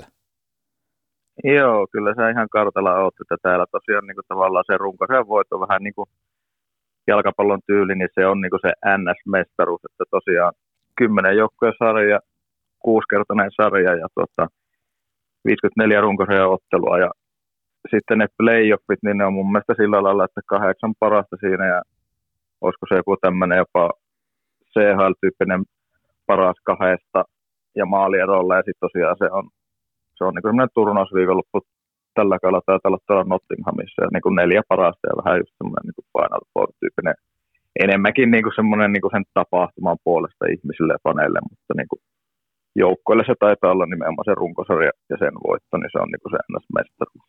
No minkälaista se arki siellä on ollut? Mennään tuohon peli, pelilliseen tasoon siellä vaikka myöhemmin, mutta minkälaista arki on ollut viettää nyt siellä?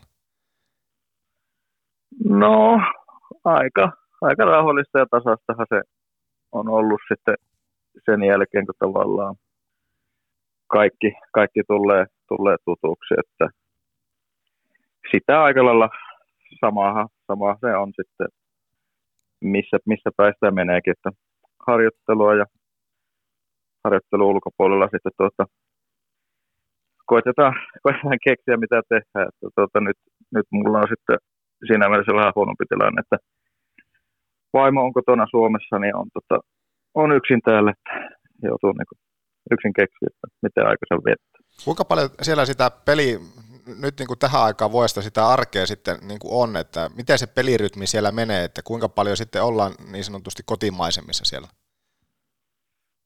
Joo, rytmihän on niin kuin yleensä sellainen, että pelit on joko perjantai, sunnuntai tai lauantai, sunnuntai, että täällä ei hirveästi ole niin kuin viikkopelejä, että meilläkin se rytmi on niin kuin semmoinen, että tämä maanantai just niin kuin aina vapaa. Sitten käytännössä tiistai, keskiviikko, torstai ja perjantai harjoitellaan yleensä aamuisin ja sitten lauantai, sunnuntai pelit, että jonkun verran, jonkun verran on niin kuin keskiviikkona, nyt, nyt esimerkiksi en, tämän viikon keskiviikkona on niin kuin peli, kun tässä samalla pelataan tämmöistä niin kuin kappia. Mutta semmoinen, semmoinen on se rytmi. Miten tota, kaikki tämmöiset niin arjen järjestelyt, me ollaan totuttu ehkä Suomessa siihen, että seurat hommaa majoitukset ja kaikki näin poispäin, mutta eroaako se jotenkin sitten, kun tullaan Britteihin? No ei, ei hirveästi, että aika hyvin täällä, täällä myös niin kuin sillä lailla, että kämpät, kämpät on hommattu ja auton saa ja no toki joku tämmöinen, että netti piti esimerkiksi itse, hommata ja muuta, mutta nekin yleensä tai itse asiassa siitä vähän poikkeus, että yleensä niin kuin tällä Euroopassa näissä sarjoissa, niin aika lailla kaikki on kyllä hoidettu, hoidettu pelaajan puolesta, että itse ei tarvitse hirveästi huolehtia. Mitkä on ollut yllättävintä? Voisin kuvitella, että sinäkin kun sinne olet mennyt, niin jonkun verran olet ottanut sitten selvää, että mihin olet menossa, niin mitkä on ollut semmoiset yllättävimmät jutut tähän mennessä? Mihin ei, ei ehkä voinut no. varautua, et, et niin kuvitellut, että tämmöiseenkin pitäisi varautua? No, toki, no päällimmäisenä tulee mieleen, että kyllä tämä on niin kuin, varsinkin meidän joukkueella, niin kyllä tämä on niin kuin tosi kova matkustussarja, että tota, mekin ollaan niin kuin, käytännössä pienimmän budjetin joukkue, me mennään joka, joka vieraspeliin niin kuin samana päivänä.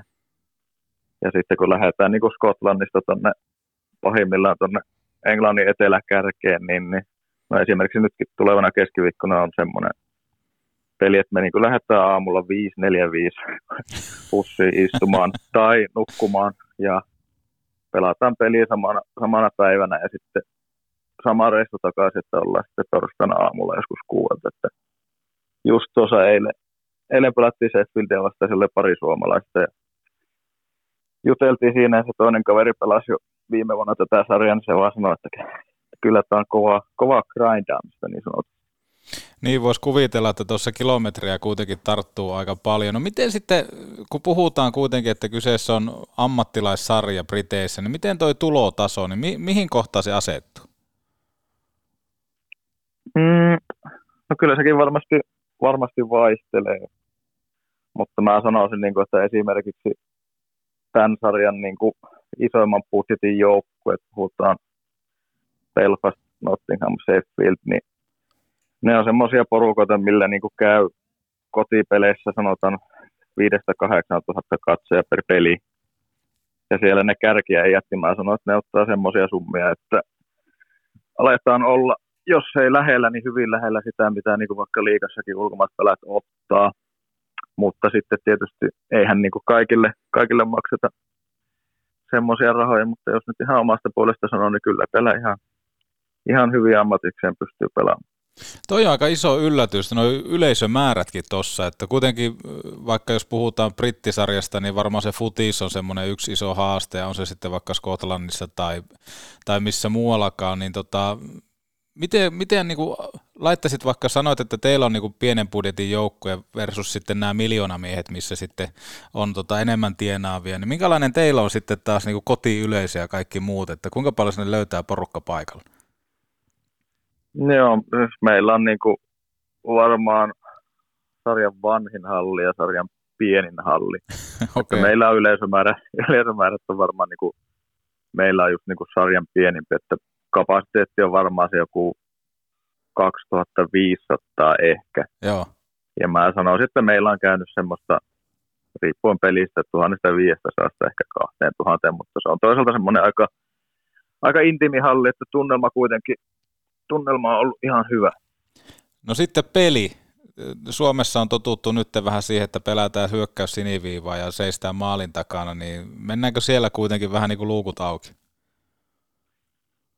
Joo, siis tämähän on niinku tosi, tosi pohjois-amerikkalainen sarja, että pitää ymmärtää, kun puhutaan brittien sarjasta, että sillä ei kuitenkaan brittiläisen jääkiekon kanssa oikeasti niinku hirveästi tekemistä. Että täällähän on se, että on öö, 15, 15 ulkomaalaispelaajaa saa olla kokoonpanossa ja käytännössä joka joukkueella on se 15 ulkomaalaispelaajaa per peli kokoonpanossa. Että tosi paljon on pohjoisamerikkalaisia ja kanalaisia pelaajia sekä valmentajia myöskin, myöskin peli sitten sen mukaista, että kyllä se on enemmän niin kuin ehkä päästä päähän. Että toki tulee niitä tilanteita, kun se täälläkin, kun se peli, peli rauhoittuu vaikka maalin taakse tulee vaihtoja ja muuta, mutta enemmän, enemmän se on kyllä ehkä hyökkäysvoitos. Minkälainen se teillä siellä sitten kiinnostus nimenomaan sinne teidän kaupungissa niin on jääkiekkoa suhte- suhteen? Sanoit, että pieni halli ja tuommoista puolitoista 2000 ehkä siellä yleisömäärä, niin minkälaista se kiekkokulttuuri, miten se aistii siellä, kuinka, kuinka kiekko kiinnostaa? No kyllä meillä siis sillä lailla ne, ketkä siellä käy, siis paljon näkee niin kuin samoja naamoja ja semmoisia, joille niin kuin varmasti, varmasti tämä seura on niin kuin tosi iso juttu, että kyllä sitä kiinnostusta on, että tässähän, tässä kaupungissa tämä on niin semmoinen 50 000 asukkaan kaupunki, tässä on myös niin kuin futisjoukkue, taitaa olla niin kuin Skotlannin toisiksi korkea mitä he pelaa, niin, niin siellä käy mun mielestä aavistuksen verran enemmän, enemmän katsoja, että varmaan semmoista jotakin 3000 katsoja niillä on, niillä on peleissä. Että, mutta se, mikä tämä seura-ongelma on ehkä ollut pitkältä ollut semmoinen niin kuin, vähän semmoinen jumposeura ja nämä fanit on ollut pitkään tavallaan tyytymättömiä tähän niin kuin omistaja, omistajaportaaseen ja siihen, että ei ole niin kuin ikinä oikein satsattu, satsattu rahallisesti tarpeeksi, että vähän on ollut itse huomannut vähän semmoista, semmoista turhautumista. Tuossa tota, toi on itse asiassa hyvä pointti, että kun siellä on aika paljon niin kuin ulkomaalaisia, mitä sanoit, että 15 ulkomaalaista saa olla per peli, niin sehän lujittaa sitä, sitä pelin tasoa. Ja onhan teilläkin, jos miettii, niin teillä on coachina Tom Kuulen, joka aikanaan oli muun muassa IFKssa 0607 Baxterin apukoutsina, niin voisi vois kuvitella, että siellä on aika paljon myöskin osaamista, jos puhutaan valmentajistakin, että siellä ei ole ihan kaikki semmoisia talonmiehiä, vaan aika, aika rautaisia ammattilaisia, voisin kuvitella. No kyllä, kyllä. Että, ja nimenomaan sekin, että täytyy sanoa, että itselläkin niin ei ollut tavallaan se käsitys sarjasta, sarjasta hirveän hyvä, niin sen niin ymmärtää, että ei varmaan sitten tavan, tavan kansalaisillakaan se ole kovin hyvä. Että mä luulen, että Suomessa aika monella on tavallaan se ajatus siitä, mitä se peli ehkä oli täällä 10-15 vuotta sitten, että Pohjois-Amerikasta roudataan niitä tappelijoita viihyttää, viihyttää yleisöä, että se on sitä leipää, leipää ja sirkushuveja, mutta jos nyt haluaa jotakin tavallaan mittatikkua hakea, että missä tämä sarja menee, niin edelliskauden mestari Belfast Science oli nyt CHL ja taisi ihan niin kuin pisteen päähän siitä jatkopaikasta. Ja, ja, ja voittivat mun mielestä mun mielestä kotipelissä Pardubitse, joka nyt sitten johtaa sekin ekstra liikaa ja tiputti Ilveksen jatkossa tuosta CHL, että kyllä täällä niin kuin ihan, ihan peliporukota on. No teillä on joukkoissa kanukkeja, jenkkejä, ruotsalaisia, latvialaisia, skotteja ja sitten on myöskin Suomesta Mäkelä ja Pulkkisen Teemu, ei siis toinen, toinen Teemu, joka pelaa tuolla Venäjällä tällä hetkellä, mutta tota, minkälainen porukka on, on kasassa ja mua ainakin kiinnostaa niin bussimatkat, koska voisi vois kuvitella, että tuommoiset niin eri kulttuurit kohtaa siellä, niin siellä on varmaan ihan hauska meininki. Joo, kyllä meillä on, tuota, on, on mukava porukka ja niin kuin paljon, paljon kyllä tuota, hienoja, hienoja ja värikkäitä, värikkäitä persoonia. Että se on melkein aina joukkue kuin joukkue, niin sillä löytyy aina ne muutama semmoinen, semmoinen velikulta, joka siellä jaksaa, jaksaa tuota, naurattaa, että mekin niin tässä mennään, mennään aika vaikeata jaksoa, että taitaa olla, eilen oli kuudes tappio putkeen, mutta kyllä se niin aina auttaa, auttaa sitten tosiaan, että se on niin se hyvä, hyvä porukka. Tota, ennen, ennen kuin menit pelaamaan tätä nykyistä, nykyistä liikaa, niin lähdit sportin ja pelittyjen jälkeen sitten Italiaan. Ja siellä oli tämmöinen seura kuin Ritten Renonin, niin siellä oli valmentajana Santeri Heiskanen, kaikki muistaa, hän ei ainakaan rannessuoja aikanaan käyttänyt, raitin, raitin käden puolustaja ja näin poispäin, niin miten tämä Italia sitten tuli jossain kohtaa, kohtaa niin kuin kohdille? Joo, no tota, ne sportin vuodethan oli mulle kyllä tosi, tosi vaikeita ja sitten siinä lähdettiin, lähdettiin miettimään, että ei oikein, ei ollut Suomessa rehellisesti mitään vaihtoehtoja edes että ulko, ulkomaille ja kesä oli kyllä kieltämättä silloin tosi hiljasta, että jotakin tarjouksia tuli, olisiko ollut Ranskan liikasta, mutta ne ei niin kuin yksinkertaisesti taloudellisesti ollut semmoisia, että mä olisin pystynyt lähteä. Oli niin kuin pakko sanoa, että en, en pysty ottaa. Ja sitten se oli jo niin kuin heinäkuun puoliväliä ja mulla siinä vaiheessa alkoi olla vähän semmoinen puolipanikki päällä, että elokuussa hommat alkaa, ei ole joukkuetta vielä. Ja sitten, sitten se mahdollisuus tuli ja mä jutelin tosiaan Sanen kanssa ja se kuitenkin alkoi alkoi kuulostaa ihan hyvältä, että Sane sanoi, että pelaat sen, pelaat sen puoli tuntia pelissä ja rooli on iso. Niin se oli kuitenkin siihen kohtaan just se, mitä mä, niin kuin, mitä mä tarvin niiden vaikeiden Vaasan vuosien jälkeen. Sinne sitten päätin lähteä. No minkälainen se oli? Mennään Vaasan vuosiin vaikka tämän jälkeen, mutta että sitten kun siirryt nimenomaan Italiaan ja kävit vähän pääkopankaa, että no mitä nyt, että kun tuntui, että ei pelipaikkaa löydy, mutta sitten kun saavuttiin Italiaan ja siellä tosiaan vastuuta sitten oli luvassa, niin minkälaista se oli? No kyllähän sen pelin kannalta niin pelaaja haluaa pelata, se on ihan selvä, että kyllä mä niinku, vaikka siis se on niinku, ei voi, ei voi niinku puhua edes samassa lauseessa – puhutaan Altshoki-liigasta ja liigasta, se on niin kuin aivan, taso on aivan eri ja ammattimaisuus ja kaikki on aivan, aivan eri, mutta sitten jos miettii ihan vaan puhtaasti sitä peliä, että sä niin kuin saat pelata, niin kyllä siitä niin kuin nauttii, nauttii niin paljon enemmän siitä hommasta silloin. No tuliko siinä yllätyksiä, kun Italiaan mennään? Sekin on aika paljon semmoinen jalkapallopainotteinen maa, niin tota, miten toi taso? No, no se, ei ollut, se ei ollut niin yllättävää, että mä kyllä silloin tiesin, kun mä sinne menin, että se taso ei ole kuitenkaan niin, niin kova, että siellähän on semmoinen systeemi, että siellä on niin käytännössä viisi ulkomaalaispelaajaa per joukko ja sitten nämä paikalliset pelaajat, niin ne on niin puoliammattilaisia, että käytännössä kaikki käy, kaikki käy päivätöissä ja sitten siihen päälle pelaa ja osa itse asiassa saa kyllä siitä, siitä ihan, ihan hyvääkin korvasta, että meilläkin oli joukkueessa tämmöinen kuin Simon Kostner, jollekin suomalaiselle kiekkoa-seuralle tuttu kaveri Jypistä noin kymmenen vuoden takaa Jyp Akatemiasta, niin, niin se oli Italian, Italian sentteri, mutta se siinä samalla pyöritti, pyöritti omaa bisnestä ja sitten kuitenkin se seura, seura maksoi sille niin hyvää korvausta, niin se vaan sanoi mulle, että hän, hän voisi mennä tuohon Bolsanoon pelaamaan tota Ice Hockey liikaa, mikä on ihan täys, täys ammattisarja, mutta se sanoi, että taloudellinen puoli tällä systeemillä on niin paljon parempi, että ei, ei häntä kiinnosta. Toi kuulostaa hyvältä ja voisi kuvitella, että myöskin ammattimies sinällä, että ymmärtää myöskin tuon talouden päällä. No kyllä, kyllä.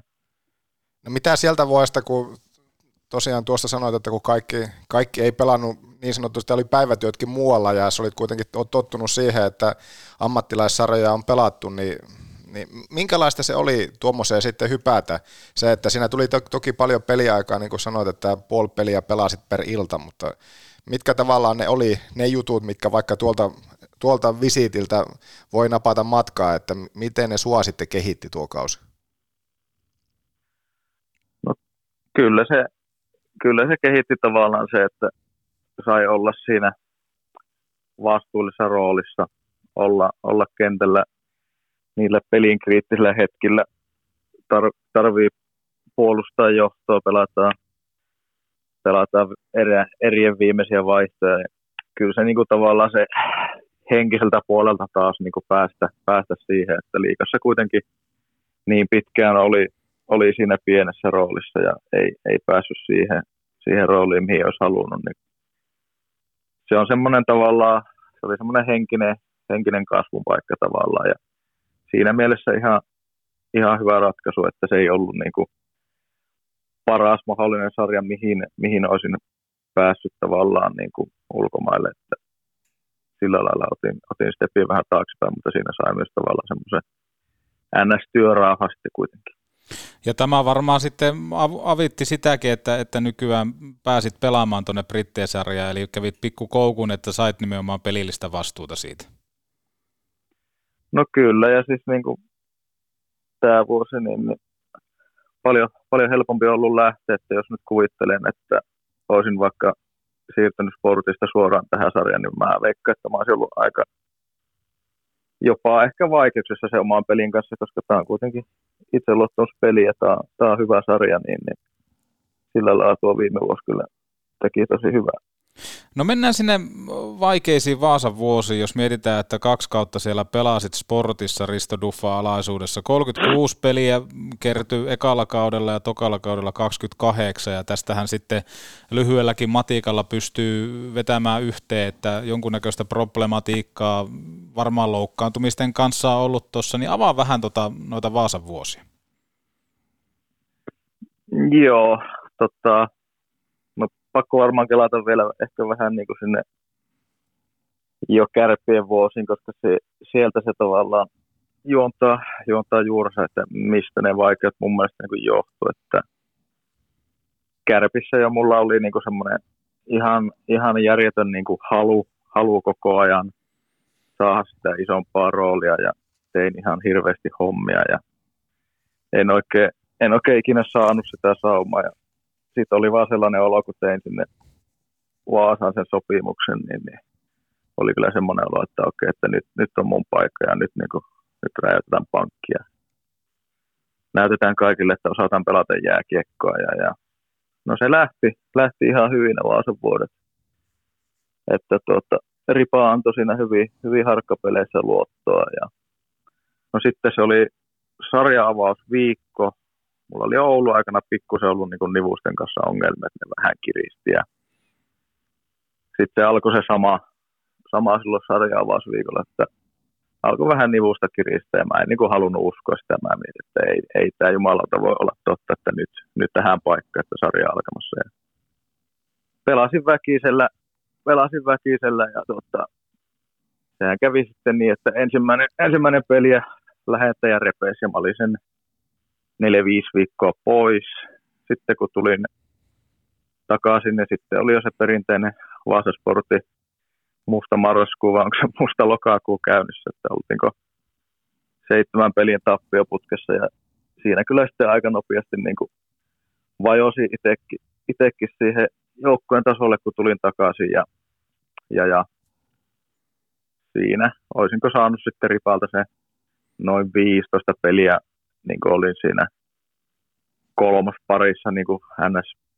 siinä pelaavassa kokoonpanossa. Ja sen jälkeen sitten alkoi jo löytää itseäni niin kuin sieltä rotaatiosta välillä olin katsomussa ja se oli kyllä silleen niin kuin palataan vielä niin kuin siihen henkiseen puoleen tavallaan siihen hirveeseen haluun, niin sitten niin kuin, se oli kyllä niin kova paikka, että tavallaan tuli se olo, että ei jumalat, että nyt ollaan taas tässä samassa paskassa – ja tota, se oli oikeastaan se, se toinen vuosi nyt meni, se meni sitten tavallaan jo ihan ohi, että ei kyllä huomasi, että ehkä, ehkä Ripaakin oli vähän, vähän luovuttanut meikäläisen suhteen sen ensimmäisen vuoden jälkeen.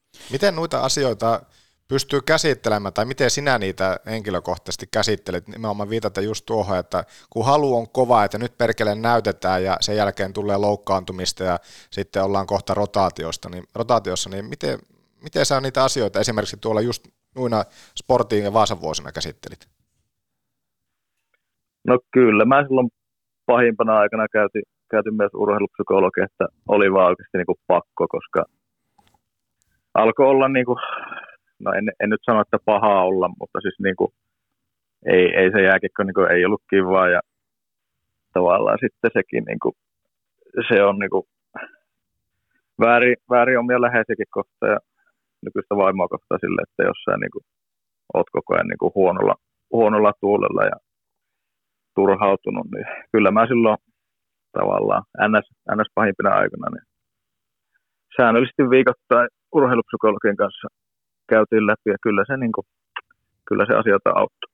Niin ja tuossa aika paljon myöskin sut tunnetaan, että sä oot kovaa treenaamaan ja näin poispäin, niin tuossa on vähän semmoista ehkä jotenkin tämmöistä niin kuin yksilöurheilijankin mielenmaisemaa, kun sanoit tuossa, että, että Nivunen alkoi vähän niin kuin näyttämään, että nyt tulee vähän niin kuin takapakkia, mutta et halunnut ehkä uskoa sitä nivusta ja kaikkea muuta, että nyt kun kausi on näin lähellä, niin tota, kuinka, kuinka vaikeaa se oli ylipäätään se, että piti purra hammasta ja pelata, koska ei halunnut, että se chanssi menee ohi, kun sanoitkin tuonne, että halusit sitä isompaa roolia, sitten kun se oli tarjolla, niin se vedetään vähän niin kuin pois sen takia, että se oma fyysinen kunto, kunto tota ilmoittaa, että nyt et ole satapinnasessa kunnossa.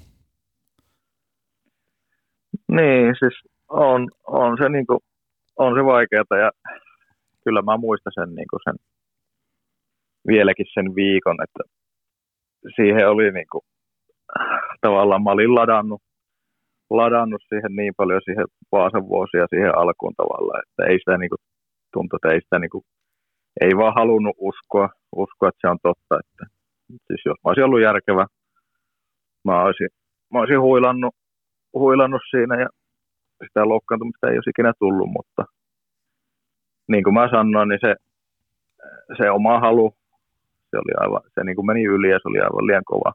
Ja se ehkä jopa niin kuin tietyllä tapaa määrittää sitä koko, koko mun liikauraakin sillä, sillä tavalla, että ehkä, ehkä jos olisin pystynyt johonkin asioihin suhtautumaan vähän niin kuin, vähän niin kuin rennommin, niin tulos voisi, voisi olla toisenlainen, että halusin aina vähän liikaa. Onko se ajatusmaailma nimenomaan nyt sitten tässä viimeisten vuosien aikana, onko sä pystynyt sitten kääntämään sieltä jotenkin, että, että tyyliin niin kuin vähempikin riittää ja nimenomaan siis se, että, että kun halu, halu ja sitten se, että jos tulee joku takapakki ja näin, niin ei ole niin kuin maailmanloppuja siinä tilanteessa, niin onko se, onko sä tuota niin kuin ajatusmaailmaa jotenkin sitten tässä viime vuosien aikana sen eh, ehkä myöskin sen urheilupsykologin käyntiäkin myötä, niin saanut jotenkin sieltä sen avun vai miten sä koet? Joo, on, on saanut, että kyllä oma suhtautuminen on muuttunut, muuttunut tosi paljon terveempään suuntaan. Toki se, että on luonteelta niin aina ollut semmoinen niin kuin, tosi jämpti ja analyyttinen ja perfektionisti, että mm. ei niin kuin, koira ei ikinä niin kuin, täydellisesti karvoistaan pääse, mutta se on niin kuin sanottua tietysti myöskin näin niin kuin pelaajana, että tosi paljon se tulee myöskin niin kuin sen valmennuksen kautta ja tavallaan sen oman roolin kautta. Eihän mä niin kuin, sit kun mä Italian menin ja, menin ja tuota Sane sanoi, että sä pelaat puoli tuntia per peli, niin se on niin heti semmoinen pelaajalle, että okei, että nyt muuhun luotetaan, nyt muuhun uskotaan, niin se automaattisesti poistaa, poistaa semmoista puristamista ja niin kuin ei tarvi, ei tarvi olla niin kuin näyttämässä, näyttämässä kellekään mitään, että se niin kuin, sä riität. Niin ja tuossa kuitenkin, jos mietitään sitä, että, että niin kuin Vaasaan menitkin, niin sullahan oli aika, aika, aika hieno toi niin kuin kruunu tollekin kärppäliiga, liigauralle siinä, että siellä oli muun muassa mestaruusmaali ja kaikkea muuta. Ja nimenomaan se lähtö, lähtöasetelma, että olit pitkään grindannut kärpissä, halusit lisää vastuuta ja sitten loppupelissä kaikki, kaikki päättyi Oulussakin aika hienosti ja pääsit olemaan vielä ratkaisumaalintekijänä, niin nimenomaan, että siinä kohtaa kun mietitään, että hei, nyt tämä ura on lähdössä tohon suuntaan, nyt on pakko iskeä kaikki, kaikki peliin, mutta toi on jotenkin mukavaa ja semmoista mielekästä kuunneltavaa, että, että niin kuin ehkä näiden niin kuin vuosien jälkeen olet jo alkanut ajattelemaan sille, että hei, että olisi pitänyt ehkä pikkusen malttaa ja olisi ehkä pitänyt pikkusen tota, suhtautumista laittaa eri, eri vaakakuppiin ja se on hyvä kuulla tässä kohtaa, että se on vähän niin kuin mennyt semmoiseen niin kuin terveempään suuntaan, niin kuin sanoit. Niin, kyllä. Ja kyllä mä sillä lailla aina on niin kuin ollut, ollut realisti ja ollut sillä lailla niin kuin no, itsekriittinen myös, että kyllä mä niin kuin sen sijaan ehkä, että lähtisi, lähtisi syyttelemään, että no miksei, miksei mulle annettu peliaikaa, että oliko se, niin kuin, että se oli coachien vika, niin kyllä mä niin kuin itse sen niin kuin näen, että kuitenkin se on aina, aina itsestä kiinni, eikä niin kuin, ei ole, ei ole mitään, mitään niin ei jäänyt hampaankoloa, ei Ouluun, Ouluun eikä Vaasaan, että sen tiedän, että se oli kuitenkin loppupeleissä niin itsestä kiinni ja ei riittänyt palikat niin sanotusti henkisellä puolella siinä vaiheessa. Mutta toisaalta tuo, jos miettii tämmöistä, tai perinteisesti aina ajatellaan se suomalainen mentaliteetti, että ei lähdetä hakemaan sitä kuuta taivalta, vaan ollaan vähän semmoinen niin jopa liiankin nöyrällä asenteella, niin mä ainakin liputan just tuota, että, että laitetaan ne tavoitteet korkealle, ja okei, aina niihin ei välttämättä päästä, mutta se, että tavoitteet pitäisi olla aina korkealla, ja niin ne on selkeästi sulla ollut. Niin, siis kyllä mä niin kuin on ollut, on ollut tälle hommalle niin kuin, ää, äärimmäisen omistautunut. Että, tota, ja kyllähän se niin kuin on varmasti, varmasti maksanut, maksanut veronsa sillä lailla, että jos mä mietin, mietin niitä, niitä vuosia, niin, niin kyllähän siinä niin on joutunut valintoja, valintoja tekemään. Että, mutta jos, jos jotakin haluaa, niin niitä valintoja, valintoja pitää tehdä. Että, tuota, et, et voi niinku ilmo, ilmoittaa kaverille, että mä oon, mä oon huippu-urheilija ja sitten samaan aikaan, että no kyllä mä, kyllä mä lähden teidän kanssa tonne paikalliseen ravitsemusliikkeeseen joka viikonloppu, että kyllä niitä vaan niinku niitä, jos jotakin oikeasti haluat ja haluat saavuttaa se omaa maksimaalisen potentiaalin, niin niitä kipeitäkin valintoja niin pitää pystyä tekemään. Otetaan vielä kans tuossa vähän sivut, sivuttiin, tai Antti nosti noita kärppävuosia kanssa esille. Se oli nimenomaan se kevät 18 ja Hakametsä sun ratkaisun maali. Tosi pitkä loukkaantuminen oli alla ja, ja sitten siihen kutospeliin kuudennessa pelissä pääsit hyppäämään vähän ehkä, tai kovin moni ei varmasti uskonut. Tietenkin se oli onni, että kärppien kevät oli silloin äärimmäisen pitkä ja jatku, jatku sinne, minne jatku. Se, että ne viikot ja kuukaudet sitä ennen, niin kovin moni ei varmasti voinut kuvitellakaan, että Mäkelä olisi vielä kaukalossa sille kaudelle nähty, mutta, mutta pakko palata niihin aikoihin, niihin kuukausiin, niin äijä taisi tehdä melkoista työtä siellä taustalla, että sait kuntoutettua itsesi vielä tuodekaudelle. Muistele vähän niitä. Joo, eli se oli niin kuin, olisiko ollut helmikuun kymmenennen päivän tienolla tosiaan, kun tuli se loukkaantuminen, eli vasemmasta polvesta se sivuside repeisi. Ja mun mielestä se oli 14. päivä helmikuuta, kun se leikattiin, ja lääkärit silloin sanoi mulle, että se on niin kuin yleensä kolmesta neljään kuukauteen, että tulee pelilupa, että ei, niin kuin, ei palan palaa. Ja, ja no eihän mä silloin en, en, tietenkin uskoin, uskoin lääkäreitä ja lähin vaan, lähin vaan tuota kuntouttaa, kuntouttaa jalkaa sillä ajatuksella, että sitten kun kesäreenit alkaa, niin on niin kuin heti, heti sitten formussa siinä. Ja, mutta sitten se niin kuin lähti, lähti eteneen niin kuin nopeammin se kuntoutus, kun oli ajatellut. Ja, mutta en mä kyllä siinä niin kuin pitkään aikaa missään vaiheessa ajatellut, että mä niin kuin vielä ehtisin, ehtisin sinne, sinne peleille, että ehkä siinä vaiheessa sitten, kun sain luvan mennä jäälle, niin siinä vaiheessa kyllä vedin kyllä varmasti aika niin kuin sillä lailla rajoillakin, rajoillakin sen polve, polvesuhteen tosiaan, että, mutta se oli, se oli semmoista, että mentiin, mentiin rajoille ja sitten joka päivä tarkkailtiin vaan sitä, että tuleeko mitään tuntemuksia polveen ja sitten, sitten kun ei tullut, niin sitten taas, taas nostettiin kuormaa, mutta varmaan se menee tavallaan taas siihen samaan teemaan, että aika, aika pitkää päivää vedettiin ja omistauduttiin sille kuntouttamiselle siinä vaiheessa. Ja sittenhän se tosiaan, mä sain peliluvan, se taisi olla, olisiko se ollut kaksi ja puoli kuukautta sitten siitä leikkauksesta. Mun mielestä se fyssarit siinä, ketä oli mukana ja lääkärit, niin sanoi, että ei kyllä, ei muista hetkeen, että olisi niin tuosta vammasta noin nopeasti kuntouduttu. Joo, se, niin. niin, se kertoo, kertoo varmasti paljon sinusta, että se, no okei, ei kaikkea pysty nopeuttamaan, mutta, mutta se, että se työn teko, mitä sä siellä taustalla teit, niin kertoo varmasti just paljon sitä sun luonteesta.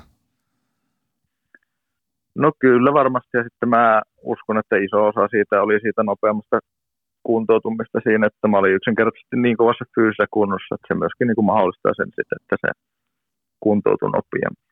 Miten tota polven sivusidettä kuntoutetaan? Mitä, mitä harjoitteita siinä tehdään? Mennäänkö siinä vesijuokseet tai jotain muuta? Joo, siis no vesijuoksu on yksi, yksi tuota, harjoitusmuoto. Mulla täytyy sanoa, että en kyllä hirveästi muista, muista että mitä, mitä kaikkea siinä tehtiin, mutta se mikä, se mikä mulla on jäänyt siitä niin kuin mieleen oli ne niin kuin tavallaan ensimmäiset niin kuin askeleet silleen, niin kuin, että laitetaan täyspaino sille jalalle, että se on jännä, että miten se voi niin kuin kahdessa ja puolessa kuukaudessa olla sitten siinä kunnossa, että luistellaan täysiä, kun se tosiaan siitä yksi-kaksi viikkoa sitä leikkauksesta, että kun laitat täyden paino sille jalalle ja tuntuu sille, että uskaltaako, uskaltaako sitä laittaa. Että sen mä muistan, että se oli kyllä mielenkiintoinen hetki se leikkauksia. Miten tuommoinen kuntoutus, se menee, menee nappia noin poispäin, mutta varmasti siinä on, siinä on aikamoista niin kuin päällekin pohdittavaa, niin kenen tuommoisessa niin pitää turvautua ja kenestä sen niin kuin suurimman avun saa? Toki varmaan kärpistä, mutta varmaan myöskin kaukalon ulkopuolelta löytyy, löytyy ihmisiä, ketkä pystyy sitten tsemppaamaan ja ajamaan eteenpäin.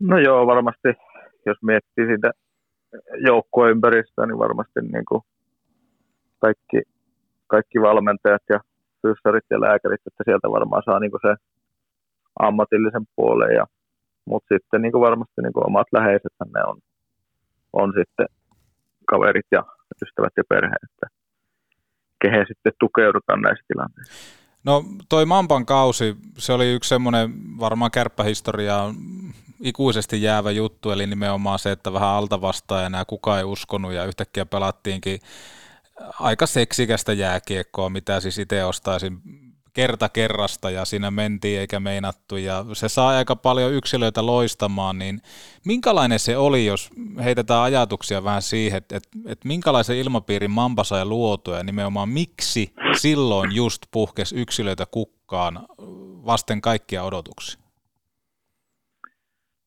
Niin, siis se ilmapiiri, sehän oli, niin kuin, se oli kaikki kaikessa, että meillä ei, ei ollut lähtökohtaisesti missään mielessä parhaat pelaajat, että meillä oli semmoisia pelaajia, jotka niin oli ehkä todistanut, todistanut tasonsa, mutta oli saattanut olla vaikeampaa, tai sitten, tai sitten semmoisia pelaajia, jotka oli vasta tulossa, mutta mäkin sitä on niin pohtinut, pohtinut joskus, että mikä, mikä meistä teki silloin, niin kyllä se mun mielestä se mentaliteetti kun me lähdetään sinne peleihin, että kun se mentaliteetti on se, että pelataan rohkeasti, saa tehdä virheitä, on lupa tehdä virheitä. Ja sitten jos joku tekee virheen, niin se on sen vieruskaverin tehtävä, jopa etuoikeus, että se vieruskaveri se paikkaa ne sun virheet. Ja sitten kun tullaan sinne penkille, niin sä menet sinne. Se Pertti menee sille Terolle koputtaa olkapäille, että hei, että kiitti, kiitti kun pelastit mun perse, että muuten olisi lähtenyt omissa. Se jotenkin tavallaan se tuo sen joukkueen niin kuin sillä lailla henkisesti, henkisesti yhteen, että kaikki niin oikeasti, oikeasti auttaa, auttaa toisia sillä kentällä. Ja totta kai niin kuin, kyllähän siinäkin niin kuin järki, järki piti pitää mukaan, että ei se nyt sitten tietenkään tarkoita sitä, että Mäkelä lähtee niin kuin alimpana pakkina jalkakynää vetämään. Puhut, puhuttiin paljon, niin kuin, paljon niin kuin semmoista niin kuin laskelmoidusta riskeistä, että niin kuin tunnistaa sen pelitilanteen, että mikä, mikä se on, että missä, missä kohtaa kenttä niitä, ja missä, missä pelitilanteessa ollaan, että milloin niitä riskejä ja minkälaisia riskejä on niin kuin järkevä, järkevä ottaa, mutta kyllä se tosiaan tavallaan se semmoinen niin kuin rohkeus, rohkeus voitti pelon, sanotaanko näin. Toi on aika hienoa ja voisi kuvitella, että, että jos sanoit tuosta, että Heiskanen sanoi, että saat pelata puoli tuntia, niin toi vaan lisää sitä joukkuetekemistä sitten taas mitä Mamban kärpissä, eli nimenomaan sillä toisella, sillä sun joukkuekaverilla on vähän niin kuin etuoikeus jopa siihen, että se pääsee vähän niin kuin pelastaa, pelastaa tilanteita, niin voisi vois kuvitella, että yhteishenki on ollut ihan timanttin. Kyllä, Kyllä, juuri näin. Ja kyllähän sen aisti sitä kautta, jos tässä muistelee, että Jep. minkälaista se kiekko silloin oli. Ja varmasti, Mäksä unohtumaton kevät oli sulla se just nimenomaan, että oli se pitkä loukkaantuminen, ja sitten yhtäkkiä sä olit siinä tilanteessa, oli vähän pakistossa loukkaantumista, ja, ja äijä olikin pelikunnossa, ja yhtäkkiä tulikin sitten käsky, että hyppäät askiin. Ei ollut kovin montaa playoff-peliä siinä niin kuin entuudesta alla, oliko se sun neljäs, neljäs tuota playoff-peli? Joo, se oli se Suikkasen kausi 2016-2017, silloin mä pääsin pelata ää, kaksi sääliplayeripeliä hiskiä vasta, silloin me tiputtiin sääleissä. Et joo, olihan se niinku, se, siinä mielessä aika, aika vaikea tilanne, että siinä vaiheessa, kun mä tosiaan menin jäälle, mä, niin kuin mä luistelin ensin alkuun yksin Raksilla kakkosessa ja sitten olin varmaan siinä kevään aikana vaihtanut tuota, hoki-aikaisen pelikaverin Mattila Riston kanssa viestiä. Muistaakseni olisiko Ripeelläkin ollut silloin joskus jotakin polvivaivoja ja sitten Ripe tuli sparrailemaan mua siihen pariksi viikoksi Raksilla kakkosen Ripen kanssa. Luisteltiin siinä ja sitten sen jälkeen mä siirryin. Meillä oli tämmöinen niin reserviryhmä, eli siinä oli niin A-junnusta nostettu pelaajia ja sitten olisiko siinä ollut niitä pelaajia sitten Reenas, jotka ei niin kuin ollut päässyt playerissa pelaamaan, koska siinä vaiheessa tuota, joukko ei enää hirveästi harjoitellut, että joka toinen päivä pelataan, joka toinen päivä huilataan, niin, niin olihan se, olihan se vaikea paikka. Mä muistan se, sitten varmaan jonkinlaista mediahommetakin se herätti silloin, että yhtäkkiä kaivetaan tämmöinen kaveri liikan finaaleihin. Ja oli se, se oli se viides peli kotona, se oli se mun ensimmäinen, ensimmäinen mm. peli siinä finaalisarjassa, se oli joku yle, yle haastattelu ja sitten siinä toimittaja kysyi, että no jännittääkö ja siinä sitten sujuvasti valehteli, että ei, ei, ei jännitä, mutta todellisuudessa kyllä niin kuin tärisin, tärisin kuin haavanlehti siinä vaiheessa. niin ja mieti mikä sankaritarina, että kylmäpäinen, kylmäpäinen puolustaja ei jännitä suuria pelejä. Joo, juuri näin. No miten se, miten se, tota, se ratkaisumaali sitten? Ari Vallinilta ei oikeastaan haluttaisi kysyä, että minkälaista se on, mutta hän ottaa itse sen puheeksi ja sä et varmaan hirveänä tykkää sillä oikeastaan leveillä, mutta mennään siihen. Jari Saili oli ainakin kentällä. Oliko Saililta jopa syöttö maalin takaa, muistanko oikein? Mennään siihen, kuvita vähän mestarusmaali. Joo, mä taisin niinku tulla, tulla suoraan vaihosta kentälle ja siinä vaiheessa Silli tosiaan taisteli sitä kiekosta sillä kulmassa ja siinä vaiheessa kun Silli voitti se voitti sen kaksin kamppailu siinä kulmassa ja se lähti kiertämään maalia, niin siinä vaiheessa mä en niin näin sen, näin sen, että tuota, se Tapparan puolustus on ihan levällä. Että nyt, nyt jos mä luistelen tuohon keskelle ja se silli vaan näkee, mutta että nyt siinä on niin kuin kaikki aika sauma.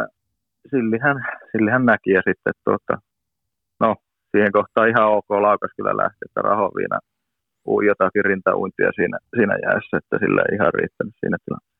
Tota, toi on myöskin ehkä kuvas, kuvastus siihen kärppiin, eli nimenomaan puolustajan tontilta pystytään nousemaan siihen ja tuotiin semmoista rohkeutta siihen peliin ja kaikkea muuta, mutta voidaan varmaan vetää yhteen, että, että polvi oli satapinnasessa kunnossa, koska tuuletuksena oli legendaarinen polviliuku, niin tuntuko siinä sivusiteessä yhtään kipua? ei, ei, siinä, ei siinä kyllä kipua, kipua tuntunut. Että joo, se oli jonkinlainen flashback varmaan 95 Jutila Niinimaa joku, joku semmoinen, mutta mä vaan ajattelin, että milloin, milloin joku sieltä hyppää selkään, mutta ei jumalata kukaan. ei Silli nähnyt enää sitä paikkaa sitten siinä. Ei. Joo, tosta muuten annetaan Sillille iso miinus. Mutta se oli oikeasti hieno tuuletus ja siitä kyllä, sitä kyllä kelpas katsoa silloin, mutta hieno, hieno päätös tuommoiselle niin raskaalle kaudelle voisi kuvitella. Kyllä. Kyllä. No pitäisikö meidän ottaa tähän kohtaan pikkusen puhetta myöskin nykykärpistä? Kuinka paljon pystyt seuraamaan tota, ulkomalta käsi sitten kärppien otteet? No kyllä, mä niin kuin kaikki arkipelit, arkipelit on kattonut, että sitten viikonloppuisin ei, ei hirveästi, hirveästi ei omien pelien takia, mutta kaikki arkipelit kyllä tulee nähty. No minkälaista analyysiä sieltä voisi tiputella tällä hetkellä, että missä, missä mennään Mäkeläsilmiin Oulun kärpissä? Niin, hyvä, hyvä kysymys. Sanotaanko näin, että kovin on niin kuin kaksijakoiset fiilikset, ei kyllä tällä hetkellä oikeasti oikeasti pysty sanomaan, että mihin, mihin tuo joukko on menossa. Että välillä niin näyttää, että on, niin kuin, on viitteitä paremmasta, mutta sitten välillä, välillä just tulee tuommoisia niin järkyttäviä romahuksia. Että tota, on kyllä niin kuin, vähän kaksijakoista. Onko siellä jotain semmoisia yksilöitä tai jotain muuta, mitä haluaisit nostaa esille, että, että kenen kanssa kannattaa olla maltillinen tai, tai mitään muuta tämmöistä? Ehkä mulla eniten tulee vaan niin kuin jotenkin se päällimmäisenä mieleen, että onhan siinä niin kuin tällä hetkellä jotenkin liikaa semmoista niin kuin kahden kerroksen väkeä, että siellä on toisaalta semmoisia semmoisia yksilöitä, jotka pelaa niin kuin ihan, ihan huippukautta, että niin kuin esimerkiksi Hyry, Antti Roiko Anttila, Teemu Turunen on ollut tosi hyvä sitten puolustuksessa ohtamaa kivistö, ollut mun mielestä niin kuin tosi hyviä. Mutta sitten vaan jotenkin niin kuin liikaa on semmoisia semmoisia pelaajia, joilta niin odottaisi tosi paljon enemmän. Ja sitten jos mietitään sitä tavalla, että no miksi kärpät ei voita niitä kärkijoukkoja, niin mun mielestä siinä on aika selkeä syy seurassuhe, että niin kuin aletaan pelaamaan tapparaa hiskiä tämmöisiä joukkoja vastaan, niin ei niitä voita, jos siellä niin kuin, toimii yksi ketju tai kaksi ketjua. Että kyllä se vaatii niin kuin se hyvän, hyvän neljän ketjun peliä nimenomaan se, että mitä mä niin itse haluaisin nähdä lisää, niin kyllä mun mielestä niin sinne hyökkäyspäähän pitäisi niin pystyä pelaamaan vahvemmin ja tuottaa enemmän. Miltä peli tavallisesti sun silmiin kärpät tällä kaudella on esimerkiksi näyttänyt? Mun mielestä se ei loppupeleissä ole ihan hirveästi muuttunut viime kaudesta, että alkuun kun mä katsoin sitä, niin mun mielestä se oli aika, aika paljon semmoista rohkeampaa ja kärpät niin kuin meni, meni paineelle pitkiltäkin etäisyyksiltä vähän jopa niin kuin pakotti sitä painepeliä. Se oli silloin mun mielestä silmiinpistää, mutta sitten se aika, aika nopeasti niin kuin rauhoittui. Et jotenkin sitä, sitäkin mä oon niin kuin vähän niin kuin miettinyt, että kyllähän kärpät niin kuin pyrkii semmoiseen niin kuin äärimmäiseen kontrollin. Kyllä mä niin kuin ymmärrän sen, että esimerkiksi että kiekolla, kiekolla halutaan välillä vaihtaa, kun ollaan väsyneitä, mutta sitten mun mielestä välillä – välillä se on, tuntuu, että se on vähän ehkä niin kuin jopa jotenkin pelaajien pääsisässä vähän silleen, että sitten kun olisi paikkaakin mennä, niin sitten se vielä palautetaan sinne maalin taakse ja vaihdetaan, koska mä oon niin miettinyt sitä, että mikä se on se kilpailuetu, mikä sitä saadaan, jos sitä niin systemaattisesti tehdään, koska siinähän kuitenkin ok, hyökätään tuoreella hyökkäillä, mutta samaan aikaan myöskin yleensä niin kuin se vastustaja vaihtaa sinne alle, että no sitten siellä on niin kuin ne tuoreet, tuoreet vastustajat, että mä oon niin kuin miettinyt sen niin kuin ajatuksen tasolla, että entä jos joskus hyökättäisikin vähän väsyneenä, silloin vastustaja ei pääsisi vaihtamaan.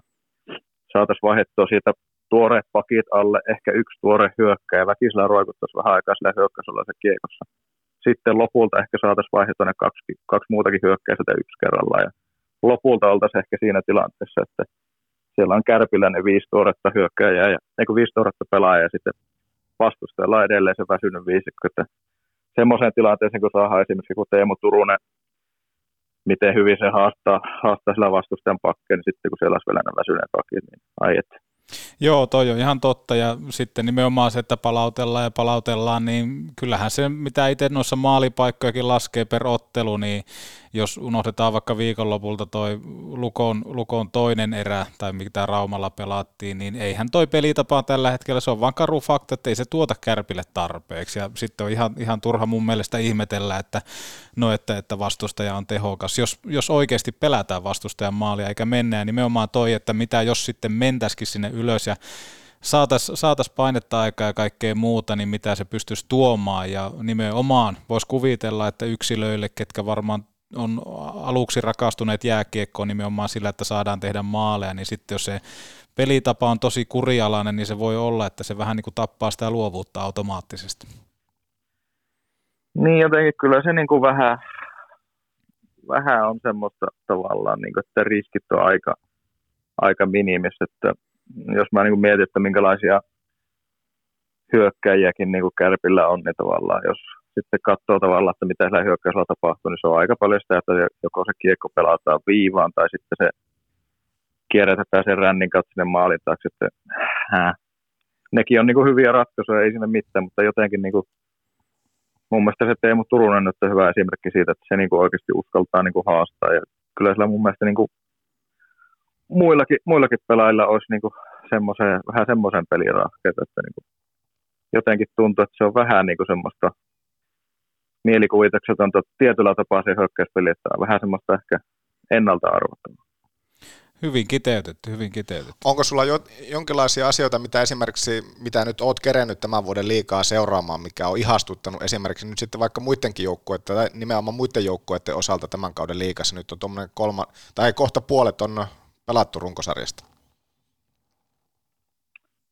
No, kyllä se, no Tappara nousee ehkä sillä, sillä tavalla että ne nyt on ehkä selkeästi ehkä semmoinen joukko, mikä pelaa, pelaa vähän eri lailla, että siellä kyllä varmasti on niin ehkä enemmän lähetty se nimenomaan se rohkeuden kautta, mutta ei siinä nyt muuten, muuten sillä lailla, että eihän tuo kärppienkään pelitapa nyt sillä lailla muista hirveästi, hirveästi erotu, että aika, aika samoja periaatteita siellä on, mutta se, miksi sen pienen kritiikin tässä annan, niin mun mielestä kuitenkin, jos on niin sarja isompia pelaajapudjetteja, niin kyllä mun mielestä niin nimenomaan se hyökkäyspeli tavalla tai toisella pitäisi saada vahvemmaksi. Että totta kai niin liikaa, liikaa taktinen sarja, että ei siellä niin voi lähteä ihan miten sattuu pystysuuntaan pelaamaan sitä, mutta kyllä se varmasti voisi jotenkin toisellakin tuolla organisoida. Kyllä, jos sulla tallissa on se Mersu, niin käy sitä välillä ajamassa, elää vaan pidä tallissa, kyllä se vaan näin on.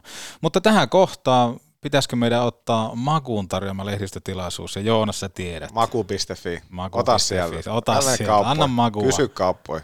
Kysy kauppoja. Kysy, kysy kauppoja. Kysy kaupoista. Kyllä. Hyllyltä löytyy. Rytmitä päivää herkullisella välipaloilla ja valmiskeitoilla, eikö näin? No näin. Löytyykö Mäkelä muuten lähikaupasta Makuun valmiskeittoja?